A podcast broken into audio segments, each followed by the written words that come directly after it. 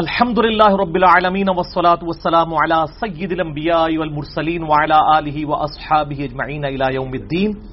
الحمد آج انیس اگست دو ہزار اٹھارہ کو سنڈے کے دن بمطابق سات ذوالحجہ چودہ سو انتالیس ہجری علمی و تحقیقی مجلس نمبر ٹوینٹی تھری میں پہلا سوال ایک اسپیشل سوال ہے ذوالحجہ کے حوالے سے۔ سوال ہے، علی بھائی، السلام علیکم۔ وعلیکم السلام ورحمۃ اللہ وبرکاتہ۔ پلیز، یوم عرفہ، نو ذوالحجہ کے روزے کی فضیلت کے حوالے سے کچھ احادیث ہوں تو بتا دیں۔ اور یہ بھی واضح کر دیں کہ یہ روزہ سعودیہ کی تاریخ کو دیکھ کر رکھا جائے گا یا اپنے اپنے ملکوں کے چاند دیکھ کر۔ کیونکہ ایک لال رومال والے مولانا صاحب نہ ہی پہ گئے لال رومال والے۔ ٹھیک ہو گیا جی؟ ٹھیک ہے جی۔ انہوں نے فرمایا ہے کہ چونکہ یہ یوم عرفہ کا روزہ ہے، اس لیے سعودیہ کے ساتھ رکھیں گے۔ ظاہر ان کو یہی کہنا چاہیے۔ کیونکہ میدان عرفات تو سعودیہ میں ہے، انڈیا پاکستان میں نہیں ہے۔ اچھا یہ انہوں نے دلیل دی ہے شری دلیل۔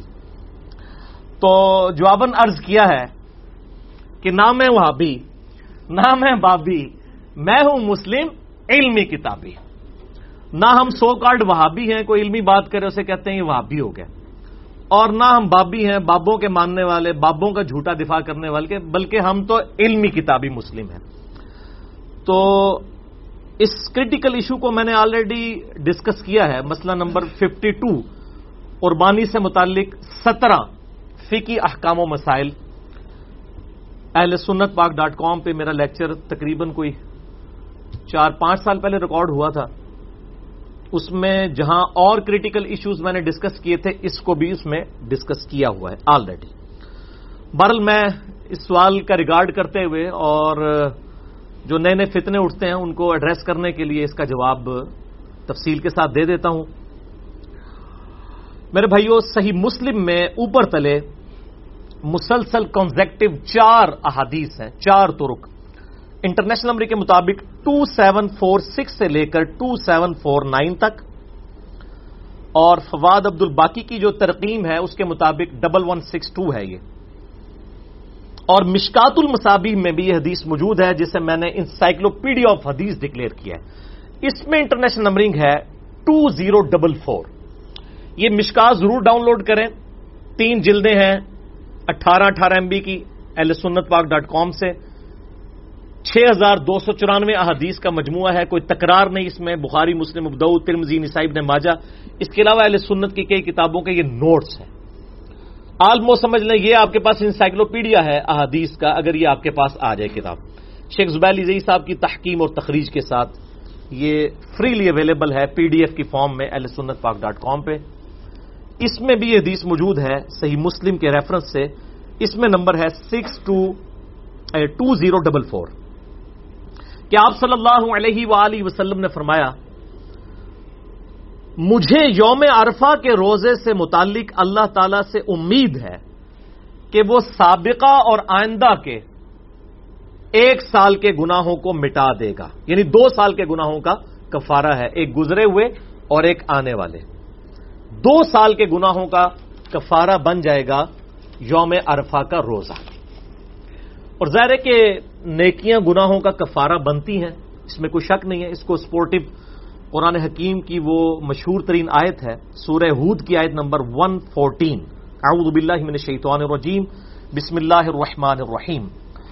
و عقیم صلاح طرف نہار و ظلفم من اللیل اور نماز کو قائم رکھو دن کے دونوں سروں میں اور رات کے اوقات میں بھی۔ ان الحسنات یذہبن السیئات بے شک نیکیاں گناہوں کو مٹا دیتی ہیں۔ ذالک ذکر للذاکرین اس میں ہے نصیحت نصیحت حاصل کرنے والوں کے لیے۔ لیکن یہ یاد رکھیے گا کہ نیکیوں سے صرف صغیرہ چھوٹے گنا معاف ہوتے ہیں۔ اور ہماری بدقسمتی ہے کہ اکثر گنا بڑے ہی ہیں۔ جھوٹ چگلی گالی، زنا، شراب نوشی، ماں باپ کی نافرمانی، قتل۔ آلموسٹ آپ مشکات ہی میں پہلی جلد میں آپ کو گناہ کبیرہ کے بیان میں تقریباً بیس، بائیس کے قریب کبیرہ گناہوں کا بیان مل جائے گا۔ مسئلہ نمبر ایٹین میرا ریکارڈڈ موجود ہے۔ اس حوالے سے آپ دیکھ سکتے ہیں۔ تو یہ کبیرہ گنا جو ہے نا جی وہ صرف توبہ سے اور ایسی توبہ جس کے بعد آپ اصلاح کر لیں، اس سے معاف ہوتے ہیں۔ زبانی کلامی آپ جتنی مرضی نیکیاں کر لیں، جتنی مرضی نمازیں پڑھ لیں، جتنے مرضی آپ تسبیحات کر لیں، کبیرہ گنا کبھی معاف نہیں ہوں گے۔ جب تک سچی توبہ کر کے آندہ اپنے آپ کی اصلاح نہ کر لی جائے۔ اور اس کی سپورٹ میں حدیث ہے، صحیح مسلم میں انٹرنیشنل نمبر کے مطابق ڈبل فائیو زیرو سے ڈبل فائیو ٹو تک تین ترک ہیں مشکات میں بھی موجود ہے۔ Five sixty four number. کہ آپ صلی اللہ علیہ و وسلم نے فرمایا، اگر بڑے بڑے گناہوں سے بچا جائے تو ایک نماز سے دوسری نماز درمیان کے گناہوں کا کفارہ بن جاتی ہے۔ ایک جمعے سے دوسرا جمعہ درمیان کے گناہوں کا کفارہ بن جاتے ہیں۔ اور ایک رمضان سے دوسرا رمضان درمیان کے گناہوں کا کفارہ بن جاتے ہیں۔ اگر بڑے بڑے گناہوں سے بچا جائے۔ اب یہ نہیں کوئی ایک جمعہ پڑھے پھر اگلا پڑھ لے، بیچ کی ساری نمازیں معاف نہیں۔ نماز چھوڑنا خود گناہ کبیر ہے، حتیٰ کہ صحیح مسلم میں حدیث ہے انٹرنیشنل امریک کے مطابق ٹو فور سکس کہ بندے کے کفر اور اسلام کے درمیان فرق کی نماز ہے۔ تو نماز چھوڑنے سے بڑا کون سا کبیرہ گنا ہو سکتا ہے؟ تو جس نے نماز چھوڑ دی، اس نے کبیرہ گنا کر لیا۔ اب ایک جمعے سے دوسرا جمعہ درمیان کے گناہوں کا کفارہ نہیں بنے گا، نہ ایک رمضان سے دوسرا رمضان۔ پوائنٹ ٹو بی نوٹڈ تو نیکیاں صرف چھوٹے گناہوں کے معاف ہونے کا سبب بنتی ہیں اور وہ نمازوں سے بھی معاف ہو جاتے ہیں۔ باقی فکر آخرت کے حوالے سے میں اپنے دو لیکچرز آپ کو ریکمینڈ کروں گا۔ مسئلہ نمبر 146 ہے۔ موت سے پہلے توبہ کی ضرورت اور قیامت کے دن کا ہولناک منظر۔ اور دوسرا ہے مسئلہ نمبر 196 یہ 146 وہ 196 کاش میں دنیا میں واپس جا سکتا۔ یہ اس لیکچر کا عنوان ہے۔ یہ آپ سن لیں ان شاء اللہ تعالی۔ امید ہے فکر آخرت کے حوالے سے۔ بینیفیشری ہوں گے یہ۔ میرے بھائیوں یہ بتانے کا مقصد یہ تھا کہ یوم عرفہ جو دو سال کے گناہوں کا کفارہ بنتا ہے، اس کا روزہ، تو اس سے مراد چھوٹے گنا ہے بڑے گنا نہیں، اس سے معاف ہوں گے۔ ٹھیک ہو گیا؟ اب رہا مسئلہ نوز الحجہ یا یوم عرفہ۔ یہ سعودیہ کے مطابق روزہ رکھا جائے گا یا دوسرے ملکوں کے مطابق؟ اس کو ٹیکنیکلی سمجھیں آپ، میں نے تین چھوٹے چھوٹے پوائنٹس لکھے ہیں۔ بی پوائنٹ نمبر ون صحیح بخاری اور مسلم کی متفق علیہ حدیث ہے۔ بخاری میں ون نائن ڈبل ایٹ مسلم میں ٹو سکس تھری ٹو اور انسائکلوپیڈیا آف حدیث میں ٹو زیرو فور ٹو یہ بھی مشکات میں موجود ہے۔ کہ آپ صلی اللہ علیہ وآلہ وسلم جب حج کے لیے تشریف لے گئے، تو یوم عرفہ کے روزے میں صحابہ کرام میں اختلاف ہوا۔ تو کہ بھئی آپ صلی اللہ علیہ وآلہ وسلم نے یوم عرفہ کا روزہ خود رکھا ہوا ہے کہ نہیں کیونکہ آپ تو حج کر رہے تھے؟ تو آپ صلی اللہ علیہ وآلہ وسلم کو ایک دودھ کا پیالہ پیش کیا گیا، آپ نے وہ اعلانیہ نوش فرما لیا، جس سے سب کو یہ پتا چل گیا کہ آپ صلی اللہ علیہ وآلہ وسلم نے یوم عرفہ کے دن روزہ نہیں رکھا ہوا تھا۔ لہذا بخاری اور مسلم کی حدیث سے یہ ٹروتھ ریویل ہوا کہ یوم عرفہ کا روزہ ہے ہی ان لوگوں کے لیے ہے جو حج نہیں کر رہے۔ جو ہم جیسے غریب لوگ دور بیٹھے ہوئے ہیں۔ یہ ہے ہی ان کے لیے، ان سے تو آپ فیسلٹی نہ نہ چھینے۔ حاجیوں کے اوپر تو روزہ ہی نہیں ہے۔ کیونکہ خلاف سنت ہو جائے گا۔ آپ صلی اللہ علیہ وسلم نے یوم عرفہ کا روزہ حج کے دوران نہیں رکھا۔ علمی پوائنٹ نمبر ٹو چونکہ یہ غیر حاجیوں کے لیے ہے اور غیر حاجی سے مراد صرف سعودیہ کے رہنے والے لوگ تو نہیں ہیں۔ پوری دنیا کے مسلمان ہیں۔ دنیا کے ساتوں بر اعظموں میں رہنے والے، کم و بیش ڈیڑھ ارب کے قریب one point five billion Muslims کے لیے یہ فیسلٹی ہے کہ وہ یوم عرفہ کا روزہ رکھ کر دو سال کے سگیرہ گناہوں کا کفارہ بنوا سکتے ہیں۔ تو یہ فیسلٹی ان سے نہ چھینی جائے۔ جسٹ لائک شب قدر جو بخاری مسلم میں حدیث ہے کہ شب قدر کو رمضان کی آخری اشرے کی تاک راتوں میں تلاش کرو۔ اس میں تو کبھی کسی نے نہیں سوال کیا کہ جی چونکہ قرآن پاک تو سعودیہ میں نازل ہوا تھا۔ تو سعودیہ کی تاک راتیں دیکھنی چاہیے۔ یہ کسی کو گمان بھی نہیں ہوا۔ سب لوگ یہی کہتے ہیں جی اپنے اپنے ملک میں تاک راتیں دیکھیں۔ آپ کے لیے وہ شب قدر بنے گی، ان کے لیے وہ بنے گی۔ تو یوم عرفہ نوز الحجہ اگرچہ یوم عرفہ کا دن تو اسپیسیفکلی میدان عرفات کے لیے ہے، لیکن وہ نوز الحجہ کا دن باقی پوری امت کے لیے تو ان کے چاند کے مطابق ہی ہوگا۔ مون سائٹنگ کے اوپر میرا ایک لادہ سے کلپ بھی آپ وہ دیکھ لیں۔ میں آج اس طرف نہیں جا رہا۔ Moon sighting engineer Muhammad Ali Mirza لکھیں تو وہ کلپ کھل جائے گا۔ آپ کو انشاءاللہ اس حوالے سے اور چیزیں بھی کلیئر ہو جائیں گی۔ تو یہ کہنا کہ جی چونکہ اس کا نام یوم عرفہ ہے تو عرفات میں جب حاجی ہوں گے، وہ والا دن بنے گا۔ تو پھر اس کے اوپر میرا الزامی جواب، پھکی والا جواب اینٹی وینم یہ ہے کہ پھر شب قدر بھی وہیں ہونی چاہیے جہاں پہ قرآن نازل ہوا ہے۔ انڈیا، پاکستان میں تو قرآن کو نہیں نازل ہوا۔ تو ایک فیسلٹی تھی اللہ تعالیٰ نے دی۔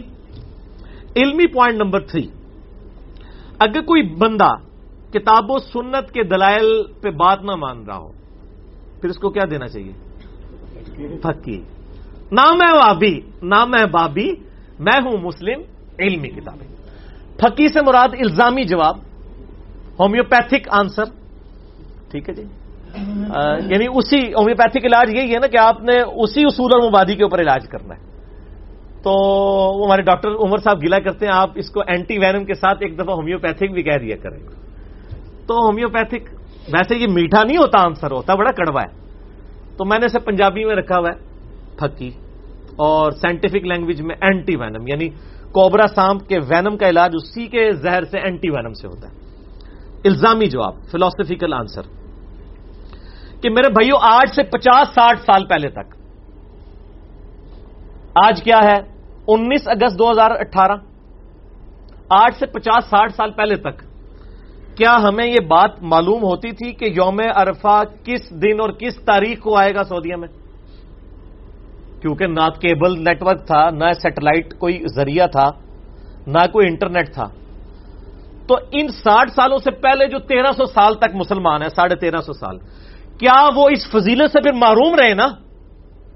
اور یہ پچاس ساٹھ سال کی نئی جنریشن، نئی پود، یہ اس کے لیے حدیث تھی، تو نبی صلی اللہ علیہ وآلہ وسلم شاد فرما کے جاتے کہ جو یوم عرفہ کی میں فضیلت بتا رہا ہوں نا، صرف یہ مکے کے لوگوں کے لیے ہے، یا پھر چودہ سو سال کے بعد جب سیٹلائٹ کا معاملہ ہوگا، اس وقت جو مسلمان آئیں گے، ان کے لیے وچ چودہ سو سال سے جتنے مسلمان ہیں، انہوں نے روزہ رکھنے کی ضرورت ہی کوئی نہیں۔ پکی؟ کوئی پتا نہیں تھا نا؟ آج یہ جو بیٹھ کے کہہ رہے ہیں، وہ تو سعودیہ کی تنخواہیں حلال کر رہے ہیں نا، چونکہ سعودیہ میں بیٹھے ہوئے اس لیے بات کر رہے ہیں۔ ان سے پوچھیں کہ آپ پچاس سال پہلے سعودیہ میں بیٹھے ہوتے، یہاں تو ہمیں پتہ ہی نہیں چلتا۔ ایون سعودیہ کے پورے سعودیہ کے اندر نہ پتا چلتا کہ جی مکے مدینے میں کس وقت چاند نظر آ رہا ہے تو ہر لوگ اپنی رویت کو دیکھتے ہیں نا۔ تو یہ روت ہلال کا جو مسئلہ ہے مون سائٹنگ کا، یہ الگ سے میں نے ڈریس کیا ہوا ہے۔ آپ یو ٹیوب پہ جا کے لکھیں، وہاں پہ میں نے اس کے درائل بھی دیے۔ میں آج اس ڈیٹیل میں نہیں جا رہا۔ تو چودہ سو سال سے امت معروم نہیں ہے، اصل میں آپ عقل سے معروم ہے کامن سینس سے معروم ہے common sense is not so common common sense اس کا نام ہے، لیکن یہ اتنی کامن نہیں ہوتی، ہر بندے میں نہیں ہوتی۔ تو یہ چیز سوچیں کہ آپ امت کو محروم نہ کریں۔ اور یہ لال رومال والے جو بھائی صاحب ہیں، ان کا، ان کے جو یہاں پہ بڑے بزرگ ہیں نا، وہ تو مانتے تھے۔ شیخ زبیر زئی رحمہ اللہ تعالی المتوفا چودہ سو پینتیس ہجری با مطابق نو نومبر دو ہزار تیرہ۔ مجھے خود انہوں نے ایک دفعہ فون کیا۔ مجھے کہتے ہیں، علی بھائی، یہ جو عشورہ کا روزہ ہے، پاکستان کے مطابق رکھنا چاہیے یا سعودیہ کے مطابق؟ اور یوم عرفہ کا۔ تو میں نے کہا، شیخ صاحب، یہ تو مطلب جینون بات ہے، یہ یہ میں نے دلائل ان کے سامنے رکھے کہ یہ ان کے تحت تو مطلب پاکستان کے مطابق ہی رکھنا چاہیے۔ تو مجھے کہنے لگے، یار، یہ اہل بیوقوف ہیں، پتہ نہیں یہ کیوں اس طرح کی باتیں کرتے ہیں۔ پھر جو بندی ان کو کہتے ہیں، ان میں فکر کی کمی ہے، تو واقعی صحیح کہتے ہیں، پھر ان کے اندر سمجھ بوجھ کی کمی ہے۔ میرا بھی خیال یہی ہے کہ پاکستان کے مطابق رکھنا چاہیے۔ اور یوم عرفہ پہ تو انہوں نے مقالات میں یا جو فتوا علمی ہے اس کے اندر فتوا بھی لکھ دیا ہوا ہے کہ آپ پاکستان کے مطابق جو ہے وہ عاشورہ کا دس محرم کا روزہ رکھیں گے۔ اور اس وقت جو بہت بڑے ایک عالم دین ہے عبدالستار حماد صاحب اہل حدیث کے۔ ٹھیک ہے۔ یعنی ٹاپ آف دا لسٹ یعنی آپ سمجھیں مفتیوں میں سے ہیں وہ۔ انہوں نے بھی باقاعدہ فتوا یہ لکھا ہے کہ جو شخص جہاں پہ رہ رہا ہے، اس کی چاند کی رویت کا اعتبار ہوگا۔ یعنی پاکستان والے پاکستان کے مطابق نوز الحجہ کو روزہ رکھیں گے۔ آپ اس کا نام چاہے یوم عرفہ رکھ لیں۔ وہ نام سے کوئی فرق نہیں پڑتا کہ یوم عرفہ آ گیا تو اب وہ عرفات کے مطابق ہوگا، وہ اصل میں نوز الحجہ ہے۔ ٹھیک ہے۔ اور انڈیا والے انڈیا کے مطابق، یورپ والے اس کے مطابق، اب یورپ اور امریکہ میں رولا بن جاتا ہے، چاند کا وہاں پہ چاند چکے نظر نہیں آتا، پھر وہ اجتہاد کر لیں۔ جو ان کو قریب ترین علاقہ لگتا ہے، وہ اس کو فالو کر لیں۔ ویسے عموماً یہی ہے کہ یورپ میں اور امریکہ میں جو پاکستانی ہے نا، بریلوی، وہ پاکستان کو فالو کر رہے ہوتے ہیں اور پاکستان کے دیوبندی اور اہل حدیث جو ہے سعودیہ کو فالو کر رہے ہوتے ہیں۔ اور دونوں بغیر دلیل کے ہی کر رہے ہوتے ہیں، وہ ضد میں ہی کر رہے ہوتے ہیں۔ اور یہ یعنی ان کا کوئی اجتہاد اس طرح نہیں ہوتا کہ کوئی علمی ہوتا ہے، وہ انہوں نے ایک ضد بنائی ہوئی ہے اپنی ایک تفریح کرنے کے لیے۔ تو وہ یہ اجتہادی معاملہ ہے، وہ اپنا دیکھ لیں، اگر چاند ان کو وہاں پہ نظر نہیں آتا، تو میرا تو خیال ہے کہ اگر چاند نظر نہ آئے، پھر سب سے بہتر ہے کہ مون کیلنڈر کو فالو کر لیا جائے، جو یعنی میتھمیٹیکلی کیلکولیٹ کیا جاتا ہے۔ وہ زیادہ بہتر ہے، بجائے جھگڑے میں پڑھنے کے۔ اچھا۔ اور اس کے علاوہ بھی ایک دوسری پھکی ہے۔ ایک فقیر کام موک نہیں گیا۔ ایک طے پھکی سی نا کہ چالیس پچاس سال پہلے تک تو لوگ ایک اور پھکی ہے کہ اس وقت بھی دنیا میں کئی ملک ایسے ہیں کہ جس وقت سعودیہ میں دن ہوتا ہے نا، وہاں پہ رات ہوتی ہے۔ تو اتنے تک قیامت تک یوم عرفانی آنا پھر۔ ٹھیک ہو گیا؟ نہ میں بھابی نہ میں بھابی میں ہوں مسلم، علمی کتابی۔ اور علمی کتابی بات کا کوئی مقابلہ کر سکتا ہے؟ ایون امریکہ میں بھی یعنی جب سعودیہ میں دن ہوتا ہے امریکہ میں رات ہوتی ہے۔ ہوں کس طرح کنو پکڑ کے یوم عرفان پیچھے لے گیا ہوگے یہ تو ہو ہی نہیں سکتا۔ امریکہ میں بھی آپ دیکھ لیں کہ ملینز آف مسلم موجود ہیں۔ آپ ان کو معروم کریں گے۔ تو جیلی چیز جیلی ہوں بھائی، ہر ایک اپنے علاقے کے مطابق دیکھے گا۔ اسی کو فالو کرے گا۔ اس میں میں آپ کو ایک لطیفہ سناؤں اوریجنل لطیفہ۔ ہمارے لطیفے جیلی نہیں ہوتے اوریجنل ہوتے ہیں، اور میرے پرسنل ایکسپیرینس تقریباً پانچ چھ سال پہلے کی بات ہے، میں اسلام آباد میں ایک مسجد ہے جی ٹین کے اندر، توحید مسجد۔ اہل حدیث کی وہاں پہ ایک اہل حدیث اسکالر ہیں، خلیل الرحمان چشتی صاحب۔ بہت علمی شخصیت ماشاء اللہ جماعت اسلامی سے تعلق ہے ان کا۔ ویسے عقیدہ وائز وہ بڑے سخت قسم کے کٹر سیلفی اہل حدیث ہیں۔ اور جماعت اسلامی کی جو صوبائی شور ہے نا، اس کے ممبر بھی ہیں وہ۔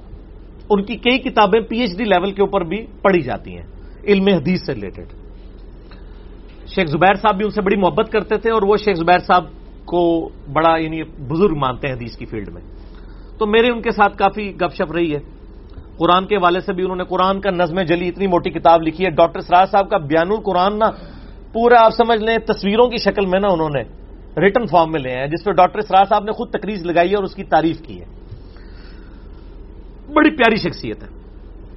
دنیاوی طور پہ پڑھے لکھے لوگ یعنی آدمی ہیں۔ بایولوجی کی فیلڈ میں انہوں نے ایم ایس کی ہوئی ہے، امریکہ سے پڑھے ہوئے ہیں اور وہاں پہ پڑھاتے رہے ہیں۔ اور وہاں پہ پہلے انہوں نے تبلیغی جماعت میں بیٹھنے شروع ہوئے تو انہوں نے ان کو کہا، یار مدودی ہے ایک گمراہ پاکستان میں نا، اس کو نہیں پڑھنا. کہتے میں مدودی کو جانتے ہی نہیں تھا۔ تو میں نے اپنے دوست کو اس زمانے میں کتنے ہزار ڈالر بھجوائے کہ مدودی صاحب کی ساری کتابیں مجھے بھجواؤ۔ تو کہتے میں نے ساری پڑھی تو مجھے پھر دین کی سمجھ آئی۔ پھر میں دین کی طرف لگ گیا۔ پھر سعودیہ گئے، وہاں پہ عربی جا کے سیکھی اور عربی ایسی سیکھی ہے کہ اب عربیوں کو عربی پڑھاتے ہیں وہ۔ وہاں پہ بھی پڑھاتے رہے۔ یہاں پہ بھی آگے ماشاء اللہ اللہ نے ان کو بہت ملکہ دیے اس حوالے سے۔ پڑھے لکھے لوگوں تک ان کی دعوت پہنچی ہے۔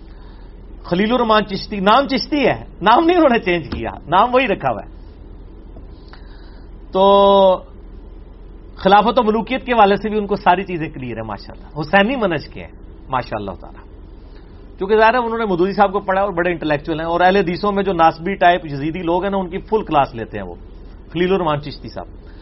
تو وہ میں ان کے پاس بیٹھا ہوا، میرے دوست بھی تھے جعفر صاحب وہ بھی پاس بیٹھے تھے۔ تو بائی چانس اگلا دن جو ہے نا یوم عرفہ تھا۔ سعودیہ کا۔ ہمارا تو ایک دن بعد آتا ہے نا۔ تو کسی کا نا ان کو فون آ گیا۔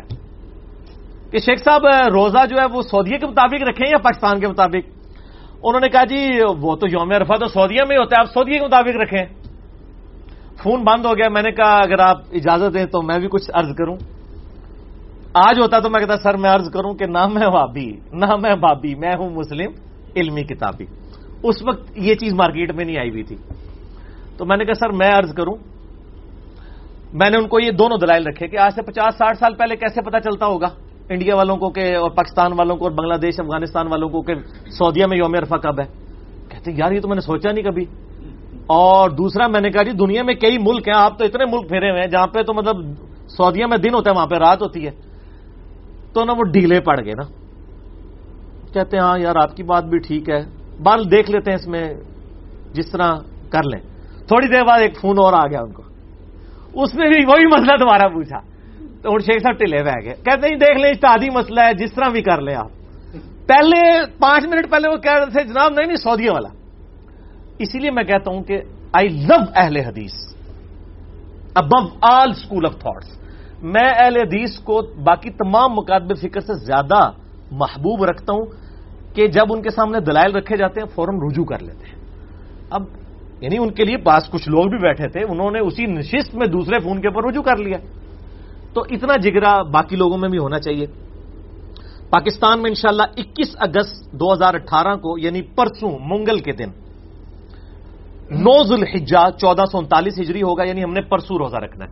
اور جو سعودیہ کے رہنے والے لوگ ہیں، عرب ممالک کے ان کا چونکہ چاند ہم سے ایک دن پہلے نظر آیا تھا، ان کا کل یعنی منڈے والے دن، بیس اگست دو ہزار اٹھارہ کو یوم عرفہ والا روزہ بنے گا۔ ٹھیک ہوگا جی؟ میرے بھائیو، ذوالحجہ کے حوالے سے چاند ایک ضروری باتیں میں ضمن ارض کر دوں کہ صحیح مسلم میں اوپر تلے تین حدیثیں ہیں۔ انٹرنیشنل نمبر کے مطابق فائیو ڈبل ون سیون سے فائیو ون ٹو تک اور مشکات میں بھی موجود ہے ون فور فائیو نائن اور فواد عبد الباقی والی جو مسلم کی ترکیم ہے نا، اس میں ون نائن ڈبل سیون ہے۔ یہ فواد عبد الباقی نے بڑا مسئلہ خراب کیا ہے مکمت شاملہ میں بھی چل رہا ہے۔ وہ جب ایک طرح کے مختلف احادیث کے ترک آتے ہیں نا، تو وہ سب کو ایک نمبر دے کے بٹوں کی نمبرنگ چلاتے ہیں۔ اب یہ دیکھ لیں، اب سات ترک ہیں۔ فائیو ڈبل ون سیون سے فائیو ون ٹو تھری تک۔ کانٹینیوس نمبرنگ میں۔ لیکن فواد عبد الباقی نے ان سات کے ساتھ کو ایک ہی نمبر دیا ون نائن ڈبل سیون اسی لیے اس صحیح مسلم میں ٹوٹل حدیث ہے تین ہزار تینتیس، تھری زیرو ڈبل تھری۔ اور جبکہ کانٹینیوس نمبرنگ والی جو دارالسلام نے، تو خیر دونوں چھاپ دی ہیں، جس کا پی ڈی ایف اور اسلام تھری سکسٹی میں کانٹینیوس نمبرنگ ہے۔ ون سے seven thousand five hundred sixty three تک وہ ٹوٹل حدیث اس میں سات ہزار پانچ سو تریسٹھ ہے جس میں ریپیٹیشن کے نمبرنگ کو ایک کر دیا اس میں تھری تھاؤزینڈ تھرٹی تھری ہے یہ میں نے آپ کو ضمن بتا دیا۔ اسلام تھری سکسٹی میں بھی آپ کو کانٹینیوس نمبرنگ ہی ملے گی اور پی ڈی ایف بھی اسی پہ ہے، چھ جلدوں والا۔ تو یہ جو حدیث ہے صحیح مسلم کی کہ آپ صلی اللہ علیہ وآلہ وسلم نے فرمایا، جو اس کا میں نے حوالہ دیا کہ جب ذوالحجہ کا پہلا اشرا شروع ہو اور تم میں سے کوئی شخص اس کو پائے، ذوالحجہ کا چاند دیکھے اور وہ قربانی کا ارادہ رکھتا ہو تو وہ قربانی ہونے تک اپنے بالوں اور ناخنوں کو نہ کٹوائے نہ اپنی کھال سے کوئی چیز اتارے کوئی بال ریموو نہیں کر رہے۔ نہ کوئی داڑھی والا معاملہ، نہ مونچھوں والا معاملہ۔ اس لیے آپ دیکھ رہے ہیں میری مچھے بھی بڑی ہوئی ہیں۔ ٹھیک ہے؟ نہ ناخنوں والا معاملہ کرنا ہے، نہ زیر ناف بال کا، نہ بغلوں کے بال کا یہ دس دن کے لیے جو قربانی کا ارادہ رکھتا ہے، جب تک قربانی نہ کر لے۔ سیدہ ام سلمہ ام المؤمنین رضی اللہ تعالی عنہا، وسلام اللہ علیہ نے یہ روایت کی ہے۔ اسی کانٹیکس میں ایک اور حدیث ہے جو تحفتن آپ لے جائیں۔ سن نبی دعود میں ٹو سیون ایٹ نائن سونن نسائی میں فور تھری سیون زیرو اور مشکات میں بھی ہے ون فور سیون نائن بھائی، یہ مشکات کو پکڑ لیں۔ مسئلہ میرا ہے ایک سو گیارہ بی، مشکات کے مکمل تعارف پہ۔ میں نے بخاری مسلم کے تعارف پہ لیکچر نہیں دیا، کیونکہ وہ سب کچھ اس میں کور ہے مشکات میں۔ اس میں نمبر ہے ون فور سیون نائن اور یہ حدیث امام حاکم نے بھی صحیح کہا، امام زاہبی نے بھی موافقت کی، امام ابن حبان نے بھی صحیح کہا، شیخ زبیر صاحب نے بھی صحیح کہا اس حدیث کو کہ آپ صلی اللہ علیہ وآلہ وسلم نے فرمایا، مجھے حکم دیا گیا ہے کہ قربانی کے اس دن کو امت کے لیے عید قرار دے دوں۔ ایک صحابی نے عرض کیا، یا رسول اللہ صلی اللہ علیہ وآلہ وسلم، میرے پاس ایک دودھ دینے والی بکری ہے اور وہ بھی مجھے کسی نے گفٹ کی ہے، میں غریب ہوں خود۔ بس اس کا میں دودھ یہ نہیں استعمال کرتا ہوں۔ تو کیا میں اسے اللہ کی راہ میں قربان کر دوں؟ اللہ پر آپ جذبہ دیکھیں۔ ساڈے ورگا ہوں نا تو پہلی کنکلوڈ کر لینا، میں غریب ضرورت ہی کوئی نہیں۔ ہائے ہائے ہائے۔ یہی میرے بھائی، پھر سیابی تو سیابی ہے نا۔ تو آپ صلی اللہ علیہ وآلہ وسلم نے فرمایا کہ تم اسے ذبح مت کرو، اسے ذبح مت کرو۔ تم عید کے دن اپنے بال ناخن اور مونچھیں کاٹ لینا اور زیر ناف بال مونڈ لینا، اللہ کے ہاں تمہاری مکمل قربانی لکھی جائے گی۔ سبحان اللہ یہ ہے اللہ تعالی کی رحمت۔ اس میں امپلائڈ ہے پھر کہ جس نے قربانی نہیں بھی کرنی نا، وہ بھی ان دس دنوں کے اندر یہ بال صاف نہ کرے، ناخن نہ کٹوائے۔ اگر کٹوا بھی لیتا ہے، تب بھی اس میں چونکہ الفاظ اس طرح کی قید کوئی نہیں، میں اجتہاد کر رہا ہوں۔ تب بھی عید والے دن وہ یہ بال غیر ضروری صاف کرے اور ناخن کاٹ لے، اللہ تعالیٰ اس کو ایک قربانی کا ثواب ان شاء اللہ تعالیٰ عطا کر دے گا۔ لیکن یہ یاد رکھیں، یہ ساری چیزیں سنت ہیں۔ قربانی والے بندے کے لیے بھی یہ سنت ہے۔ اگر اس نے غلطی سے بال کاٹ لیے یا جان بوجھ کے بھی کاٹ لیے، تو وہ حرام کا مرتکب نہیں ہوگا۔ نہ دم واجب ہوگا۔ مجھے تو لوگ ای میل پہ یہ بھی پوچھ رہے ہوتے ہیں کہ دم تو نہیں واجب ہو جائے گا۔ ایک قربانی دینے بھی ایک اور قربانی دیڑی پہ جائے۔ وہ دم والا معاملہ جو ہے وہ احرام کی حالت میں حاجیوں کے لیے ہوتا ہے۔ یہ ان کی حاجیوں کی صرف نقل اتاری گئی ہے۔ ان کے ساتھ مشابہت پیدا کی گئی ہے۔ اس وجہ سے ایک ثواب والا کام ہے۔ اگر کوئی مطلب نہیں کرتا گناگار نہیں ہوگا۔ ایک اور تحفہ لے لیں۔ صحیح بخاری میں حدیث ہے، انٹرنیشنل نمبر کے مطابق نائن سکس نائن۔ ابن عباس رضی اللہ تعالیٰ نما کہتے ہیں کہ نبی صلی اللہ علیہ وآلہ وسلم نے فرمایا، اللہ تعالیٰ کو ان دس دنوں میں یعنی یہ جو پورا اشرا ہے یکم ذوالحجہ سے دس ذوالحجہ تک۔ ان دس دنوں میں کیے گئے اعمال سے بڑھ کر کوئی عمل نہیں ہے۔ ایک صحابی نے ارض کیا، یا رسول اللہ صلی اللہ علیہ وآلہ وسلم، کیا اس میں نیکیاں کرنا جہاد سے بھی افضل ہے؟ تو آپ صلی اللہ علیہ وآلہ وسلم نے فرمایا ہاں اللہ کی راہ میں جہاد کرنے سے بھی افضل ہے، سوائے اس شخص کے کہ جو جان اور مال لے کر اللہ کے حضور جہاد کے لیے گیا اور وہ زندہ سلامت واپس نہ آیا، نہ اس کی جان واپس آئی، نہ مال۔ سب کچھ ہی لٹ گیا۔ صرف وہ شخص فضیلت میں آگے سے بڑھے گا، صرف جہاد کرنے والا بھی ان دس دنوں میں نیکیاں کرنے والے سے بڑھ نہیں سکتا۔ صحیح بخاری نائن سکس نائن۔ اور اسی حدیث کا ایک طریق جو ہے، مسند احمد میں ہے، انٹرنیشنل نمبر کے مطابق سکس ون فائیو فور، مصنف ابن ابی شہبہ میں one three nine one nine international number کے مطابق ابن عمر سے۔ اس میں بھی یہ الفاظ ہیں، اس میں آگے الفاظ ہیں کہ ان دنوں میں اللہ تعالی کی کثرت کے ساتھ تکبیر، تحلیل اور تحمید بیان کرو۔ تکبیر کہتے ہیں اللہ اکبر کہنے کو، تحلیل کسے کہتے ہیں؟ لا الہ الا اللہ کو۔ اور تحمید، حمد بیان کرنے کو الحمد اور یہ دیکھیں ہماری جو تکبیرات جس میں سنی شیعہ سب کا، پوری امت کا اجماع ہے، جو عملی تواتر سے ٹرانسفر ہوئی ہیں۔ ان میں یہ تینوں چیزیں آتی ہیں۔ اللہ اکبر اللہ اکبر۔ کیا ہو گیا تکبیر؟ لا الہ الا اللہ، تحلیل۔ واللہ اکبر۔ اللہ اکبر ولی اللہ الحمد۔ تینوں چیزیں آ گئی نا۔ تو یہ تکبیرات اس میں بلند کرو اور اس میں سنت ہے کہ آپ عید کے اوپر میرا کلپ ہے، عید کی نماز کا طریقہ۔ اس میں میں نے ڈیٹیل سے بتایا کہ آپ نے بڑی عید کے لیے جب جانا ہے، بلند آواز سے تکبیرات بلند کرتے ہوئے جائیں اور چھوٹی عید کے لیے آہستہ آواز میں بالی یہ تکبیرات بلند کی جائیں۔ اور یہ جو حدیث ہے بخاری کی نائن سکس نائن، اس کی ہیڈنگ میں امام بخاری لے کے آئے ہیں کہ ابن عمر اور ابو حریرا رضی اللہ تعالی عنہما بازار میں ان دس دنوں میں جاتے تھے اور بلند آواز سے تکبیرات پڑھتے تھے۔ اللہ اکبر اللہ اکبر، لا الہ الا اللہ اللہ اکبر اللہ اکبر اللہ الحمد، تاکہ لوگ بھی یعنی تکبیرات پڑھیں یعنی تکبیر ہی تکبیر ہر طرف بلند کی جاتی تھی۔ اور اسی ہیڈنگ میں امام بخاری نائن سکس نائن کے اوپر ہیڈنگ میں لے کے اچھا اب یہ ہیڈنگ والا جو رولا ہے نا، یہ جو اسلام تھی سکسٹی اینڈرائڈ ایپ ہے نا، اس میں ہیڈنگ سکپ ہو گئی ہیں۔ اور میں نے ان کو بتا دیا، انشاءاللہ اس کو امپروو کر رہے ہیں۔ آپ پی ڈی ایف میں دیکھیں گے نا تو آپ کو امام بخاری کے باب کی ہیڈنگز تالیکن روایتیں مل جائیں گی۔ جن کی صحیح اسناد مصنف عبد الرزاق اور مصنف ابن ابی شہبہ میں بھی آپ کو، اور سنکبرا البئی حکیم ہے یہ تین مین کتابیں ہیں صحابہ کے آثار کی، جن میں آپ کو مل جائیں گی، انشاءاللہ۔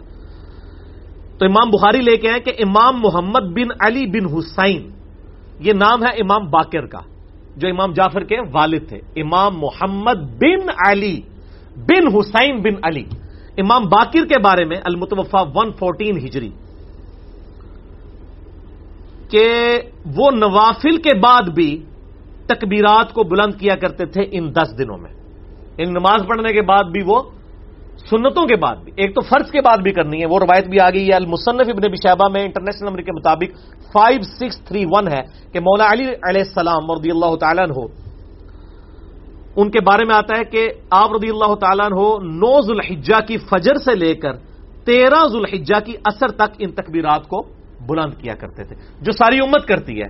آپ دیکھتے ہیں نا کہ نو ذوالحجہ، اور وہ یوم عرفہ سعودیہ والے کے مطابق نہیں کر رہے ہوتے ہیں، ہم اپنے مطابق کر رہے ہوتے ہیں۔ ہم نے یعنی وہ منگل والے دن صبح شروع کرنی ہے۔ اللہ اکبر اللہ اکبر، لا الہ الا اللہ اللہ اکبر اللہ اکبر اللہ الحمد۔ کم از کم ایک دفعہ پڑھیں۔ فرض کے بعد اور امام باقر کے بارے میں آ رہا ہے، امام بخاری لے کے آئے کہ وہ نوافل اور سنتوں کے بعد بھی پڑھا کرتے تھے۔ اچھا المصنف ابن ابی شہبہ میں آپ اگر تکبیرات والا چیپٹر نکالیں نا، جس سے میں نے یہ روایت مولا علی کی بیان کی، اس میں آپ کو تین طرح کی تکبیرات ملیں گی۔ تینوں ہی سنت ہیں، کیونکہ صحابہ اور تابعین سے ثابت ہیں۔ ایک تکبیر آپ کو یہ ملے گی کہ صحابہ کرام تکبیر بلند کرتے تھے، اللہ اکبر اللہ اکبر اللہ اکبر۔ صرف یہ بھی تکبیر بلند کر سکتے ہیں، یہ بھی عید کی تکبیرات ہیں۔ دوسری تکبیر جو مشہور ہے، اللہ اکبر اللہ اکبر، لا الہ الا اللہ اللہ اکبر اللہ اکبر، وللہ الحمد۔ اور تیسری تکبیر بھی ملتی ہے، اللہ اکبر کبیرہ والحمد للہ کثیرہ و سبحان اللہ بکرتم و اصیلا اور یہ جو میں نے آخر میں دعا پڑھی ہے تو صحیح مسلم میں اس کی فضیلت آئی ہے کہ ابن عمر کہتے ہیں کہ ایک شخص نے نبی الاسلام کے پیچھے پڑھی تو آپ فرمایا اس کے لیے تو آسمان کے دروازے کھول دیے گئے اور کہتے ہیں اس دن کے بعد میں نے اس دعا کو کبھی نہیں چھوڑا۔ تو وہ سنا کے طور پہ پڑھنا بھی اسے سنت ہے۔ یعنی سبحانک اللہ حمدی کا جو ہم پڑھتے ہیں نا، اس کی جگہ بھی یہ پڑھ سکتے ہیں۔ اللہ اکبر کبیرہ و الحمد للہ کثیرہ و سبحان اللہ بکرتم وسیلہ یہ واؤ کے بغیر بھی ثابت ہے، واؤ کے ساتھ بھی ہے۔ اللہ اکبر کبیرہ الحمد للہ کثیرہ سبحان اللہ بکرتم وسیلہ واؤ کے ساتھ ذرا اس میں کنٹینیوشن آ جاتی ہے، تو یہ تینوں تکبیرات ثابت ہیں۔ آپ کوئی سی تکبیر بھی بلند کریں، وہ تکبیر ہی شمار ہوگی، اللہ تعالیٰ کی بڑائی کا بیان ہوگا۔ ہاں جی جناب، علمی و تحقیقی مجلس نمبر ٹوینٹی تھری میں انیس اگست دو ہزار اٹھارہ کو بقیہ کے سوالات کو ہم انشاءاللہ کور کرتے ہیں۔ اور پچھلی دفعہ ہمارے موزم بھائی کے کچھ سوالات تھے ریٹرن فارم میں جو رہ گئے تھے، کچھ اور سوالات بھی آئے ہیں، ایک بھائی کا ڈیٹیل خط بھی آیا ہے۔ جس میں کچھ کوشچن انہوں نے کیے ہیں، کچھ ہم نے اسکروٹنگ کر دی ہے۔ ایسے سوالات بھی ہوتے ہیں بعض اوقات جو یعنی بغیر سیاق و سباق کے ان کو ڈسکس کرنا جو ہے نا، وہ گیارہ ہزار وولٹ پکڑنے والی بات ہوتی ہے، خصوصاً سنی شیعہ کنفلکٹ پہ۔ تو میں آلریڈی اتنا کچھ بول چکا ہوں فائیو بی میرا ریسرچ پیپر واقعہ کربلا کا حقیقی پس منظر، بہتر سیول اسناد حدیث کی روشنی میں دو سو روایتیں میں نے جمع کر دی اس لیے اس کو اسکپ کیا ہوا ہم نے، اس میں سے۔ تو اللہ کا نام لے کر عمران بھائی شروع کریں۔ ہمارے عمران بھائی ہیں۔ یہ ون ٹو ون مجھ سے کوشچن کریں گے۔ جو سوالات رہ گئے تھے اور اس کے علاوہ جو ریسیو ہوئے۔ جی اللہ کا نام لے کر۔ بسم اللہ الرحمن الرحیم۔ علی بھائی پہلا سوال ہے کام کے لیے مکہ آیا مکات سے آرام نہیں باندھا۔ حج کا ارادہ ہے کیا دم واجب ہو جائے گا؟ ہاں یہ میں نے پہلے بھی اس مسئلے کو ایڈریس کیا تھا کہ سعودیہ کے اندر چونکہ حج کے اوپر پابندی لگائی ہوئی ہے انہوں نے کہ پانچ سال کے اندر اندر یعنی آپ حج نہیں کر سکتے۔ وہ یہ سمجھتے ہیں کہ ہم حاجیوں کو مینج کرنے کے لیے چیز ضروری ہے کہ پانچ سال کا وقفہ ڈالا جائے۔ تو جو لوگ اب مکے میں رہ رہے ہیں بےچارے تین سال کے، چار سال کے کانٹریکٹ پہ گئے ہوئے ہیں، ان کی تو خواہش ہوتی ہے کہ یار پتہ نہیں دوبارہ آنا نصیب ہو یا نہ ہو۔ تو وہ کوشش کرتے ہیں کہ ہر سال ہی حج کریں۔ اب وہ پھر ظاہر احرام تو انہوں نے مکاس سے باندھنا ہے، جب مکاس سے احرام باندھیں گے تو وہ تلاشی لے رہے ہوتے ہیں، ان کے پاس کام میں ہوتے ہیں، پکڑے جاتے ہیں۔ اس نے تو پچھلے سال حج کیا ہوا تھا، وہ ادھر سے ہی واپس کر دیتے ہیں۔ تو اس کا انہوں نے پھر ایک ایک سمجھ لیں ہیلا نکالا ہوا ہے۔ وہ یہ کرتے ہیں کہ بغیر احرام کے نکلتے ہیں اور مکات کو کراس کر کے مکے میں پہنچ جاتے ہیں، وہاں جا کے احرام پہن لیتے ہیں۔ پھر وہ کہتے ہیں، ہم اب یہاں پہ احرام پہن لیتے ہیں۔ اور یہ جو ہم سے غلطی ہوئی، ہم اس کے اگینسٹ ایک دم دے دیتے ہیں۔ تو یہ ٹیلر میڈ انہوں نے کیا ہوا ہے۔ اس طرح حج نہیں ہوتا۔ یہ اسی طریقے سے ٹیلر میڈ ہے کہ آپ جان بوجھ کے نماز میں کوئی غلطی کریں اور اینڈ پہ سجدہ صاحب کر دیں۔ تو نماز نہیں ہوگی۔ اگر وہ غلطی ایسی تھی جو سجدہ صاحب کو واجب کرتی تھی۔ اگرچہ آپ نے سجدہ صاحب کر لیا، لیکن آپ نے چونکہ غلطی جان بوجھ کے کی ہے، تو یہ سب کا اتفاق ہے اس کے اوپر۔ اجماع ہے کہ نماز جو ہے وہ دوبارہ ہی پڑھنی پڑے گی۔ اور اگر فرض چھوٹ گیا تو وہ تو سجدہ صاحب آپ جان بوجھ کے چھوٹا یا بھول کے چھوٹا، جب بھی فرض چھوٹے گا تو نماز دوبارہ ہی پڑھنی ہوگی۔ یہاں پر بھی اس طریقے سے حج نہیں ہوگا دم دینے سے۔ اور اس میں ایک اور ایشو بھی ہوتا ہے۔ بعض اوقات لوگوں میں یہ بھی ہوتا ہے کہ لوگ مکے کسی اپنے کام سے گئے ہوتے ہیں۔ تو فقہ انفی نے یہ مسئلہ بنایا ہوا ہے کہ جو شخص بھی مکے جائے گا، اس کے اوپر حج کرنا عمرہ کرنا واجب ہے۔ ورنہ وہ مکات کی حدود کو کراس کرنے کے بعد اگر ایسا نہیں کرے گا تو اس کو دم دینا پڑے گا۔ اس کے خلاف امام بخاری نے صحیح بخاری میں باپ باندھا ہے۔ میں نے حج کے اوپر ڈیٹیل لیکچر دیے ہیں۔ مسئلہ fifty four A B C D. چار لیکچر ہیں آلموسٹ چھ گھنٹے کے بنتے ہیں۔ تین جو ہیں وہ عمرے اور حج پہ اور تین روزہ رسول کی حاضری پہ ہیں، صلی اللہ علیہ وآلہ وسلم۔ تو اس میں میں نے بتایا تھا کہ اس طریقے سے یعنی لوگ پریشان ہوتے ہیں، پھر وہ ای میلز کرتے ہیں کہ جی وہ ہم نے مکے عمرے کے لیے نہیں گئے ویسے اپنے کام سے گئے ہیں۔ تو اب ہمیں عمرہ کرنا پڑے گا۔ نہیں، کوئی ضروری نہیں۔ یہ نفلی عبادت واجب کیسے ہو سکتی ہے؟ جو خود ہی نفلی ہے۔ تو امام بخاری نے باب باندھا ہے کہ نبی صلی اللہ علیہ وآلہ وسلم مکے میں داخل ہوئے اس حال میں کہ آپ نے کالا امامہ زیب تن کیا ہوا تھا۔ یہ صحیح مسلم میں بھی ہے، بخاری میں بھی ہے۔ امام بخاری نے اس پہ باب باندھا ہے کہ اگر کوئی شخص حج اور عمرے کی نیت نہ رکھتا ہو تو بغیر احرام کے وہ حرم شریف میں داخل ہو سکتا ہے۔ تو یہ فقہ حنفی کے رد پہ باپ باندھا ہے انہوں نے۔ تو یہ کوئی واجب نہیں ہے۔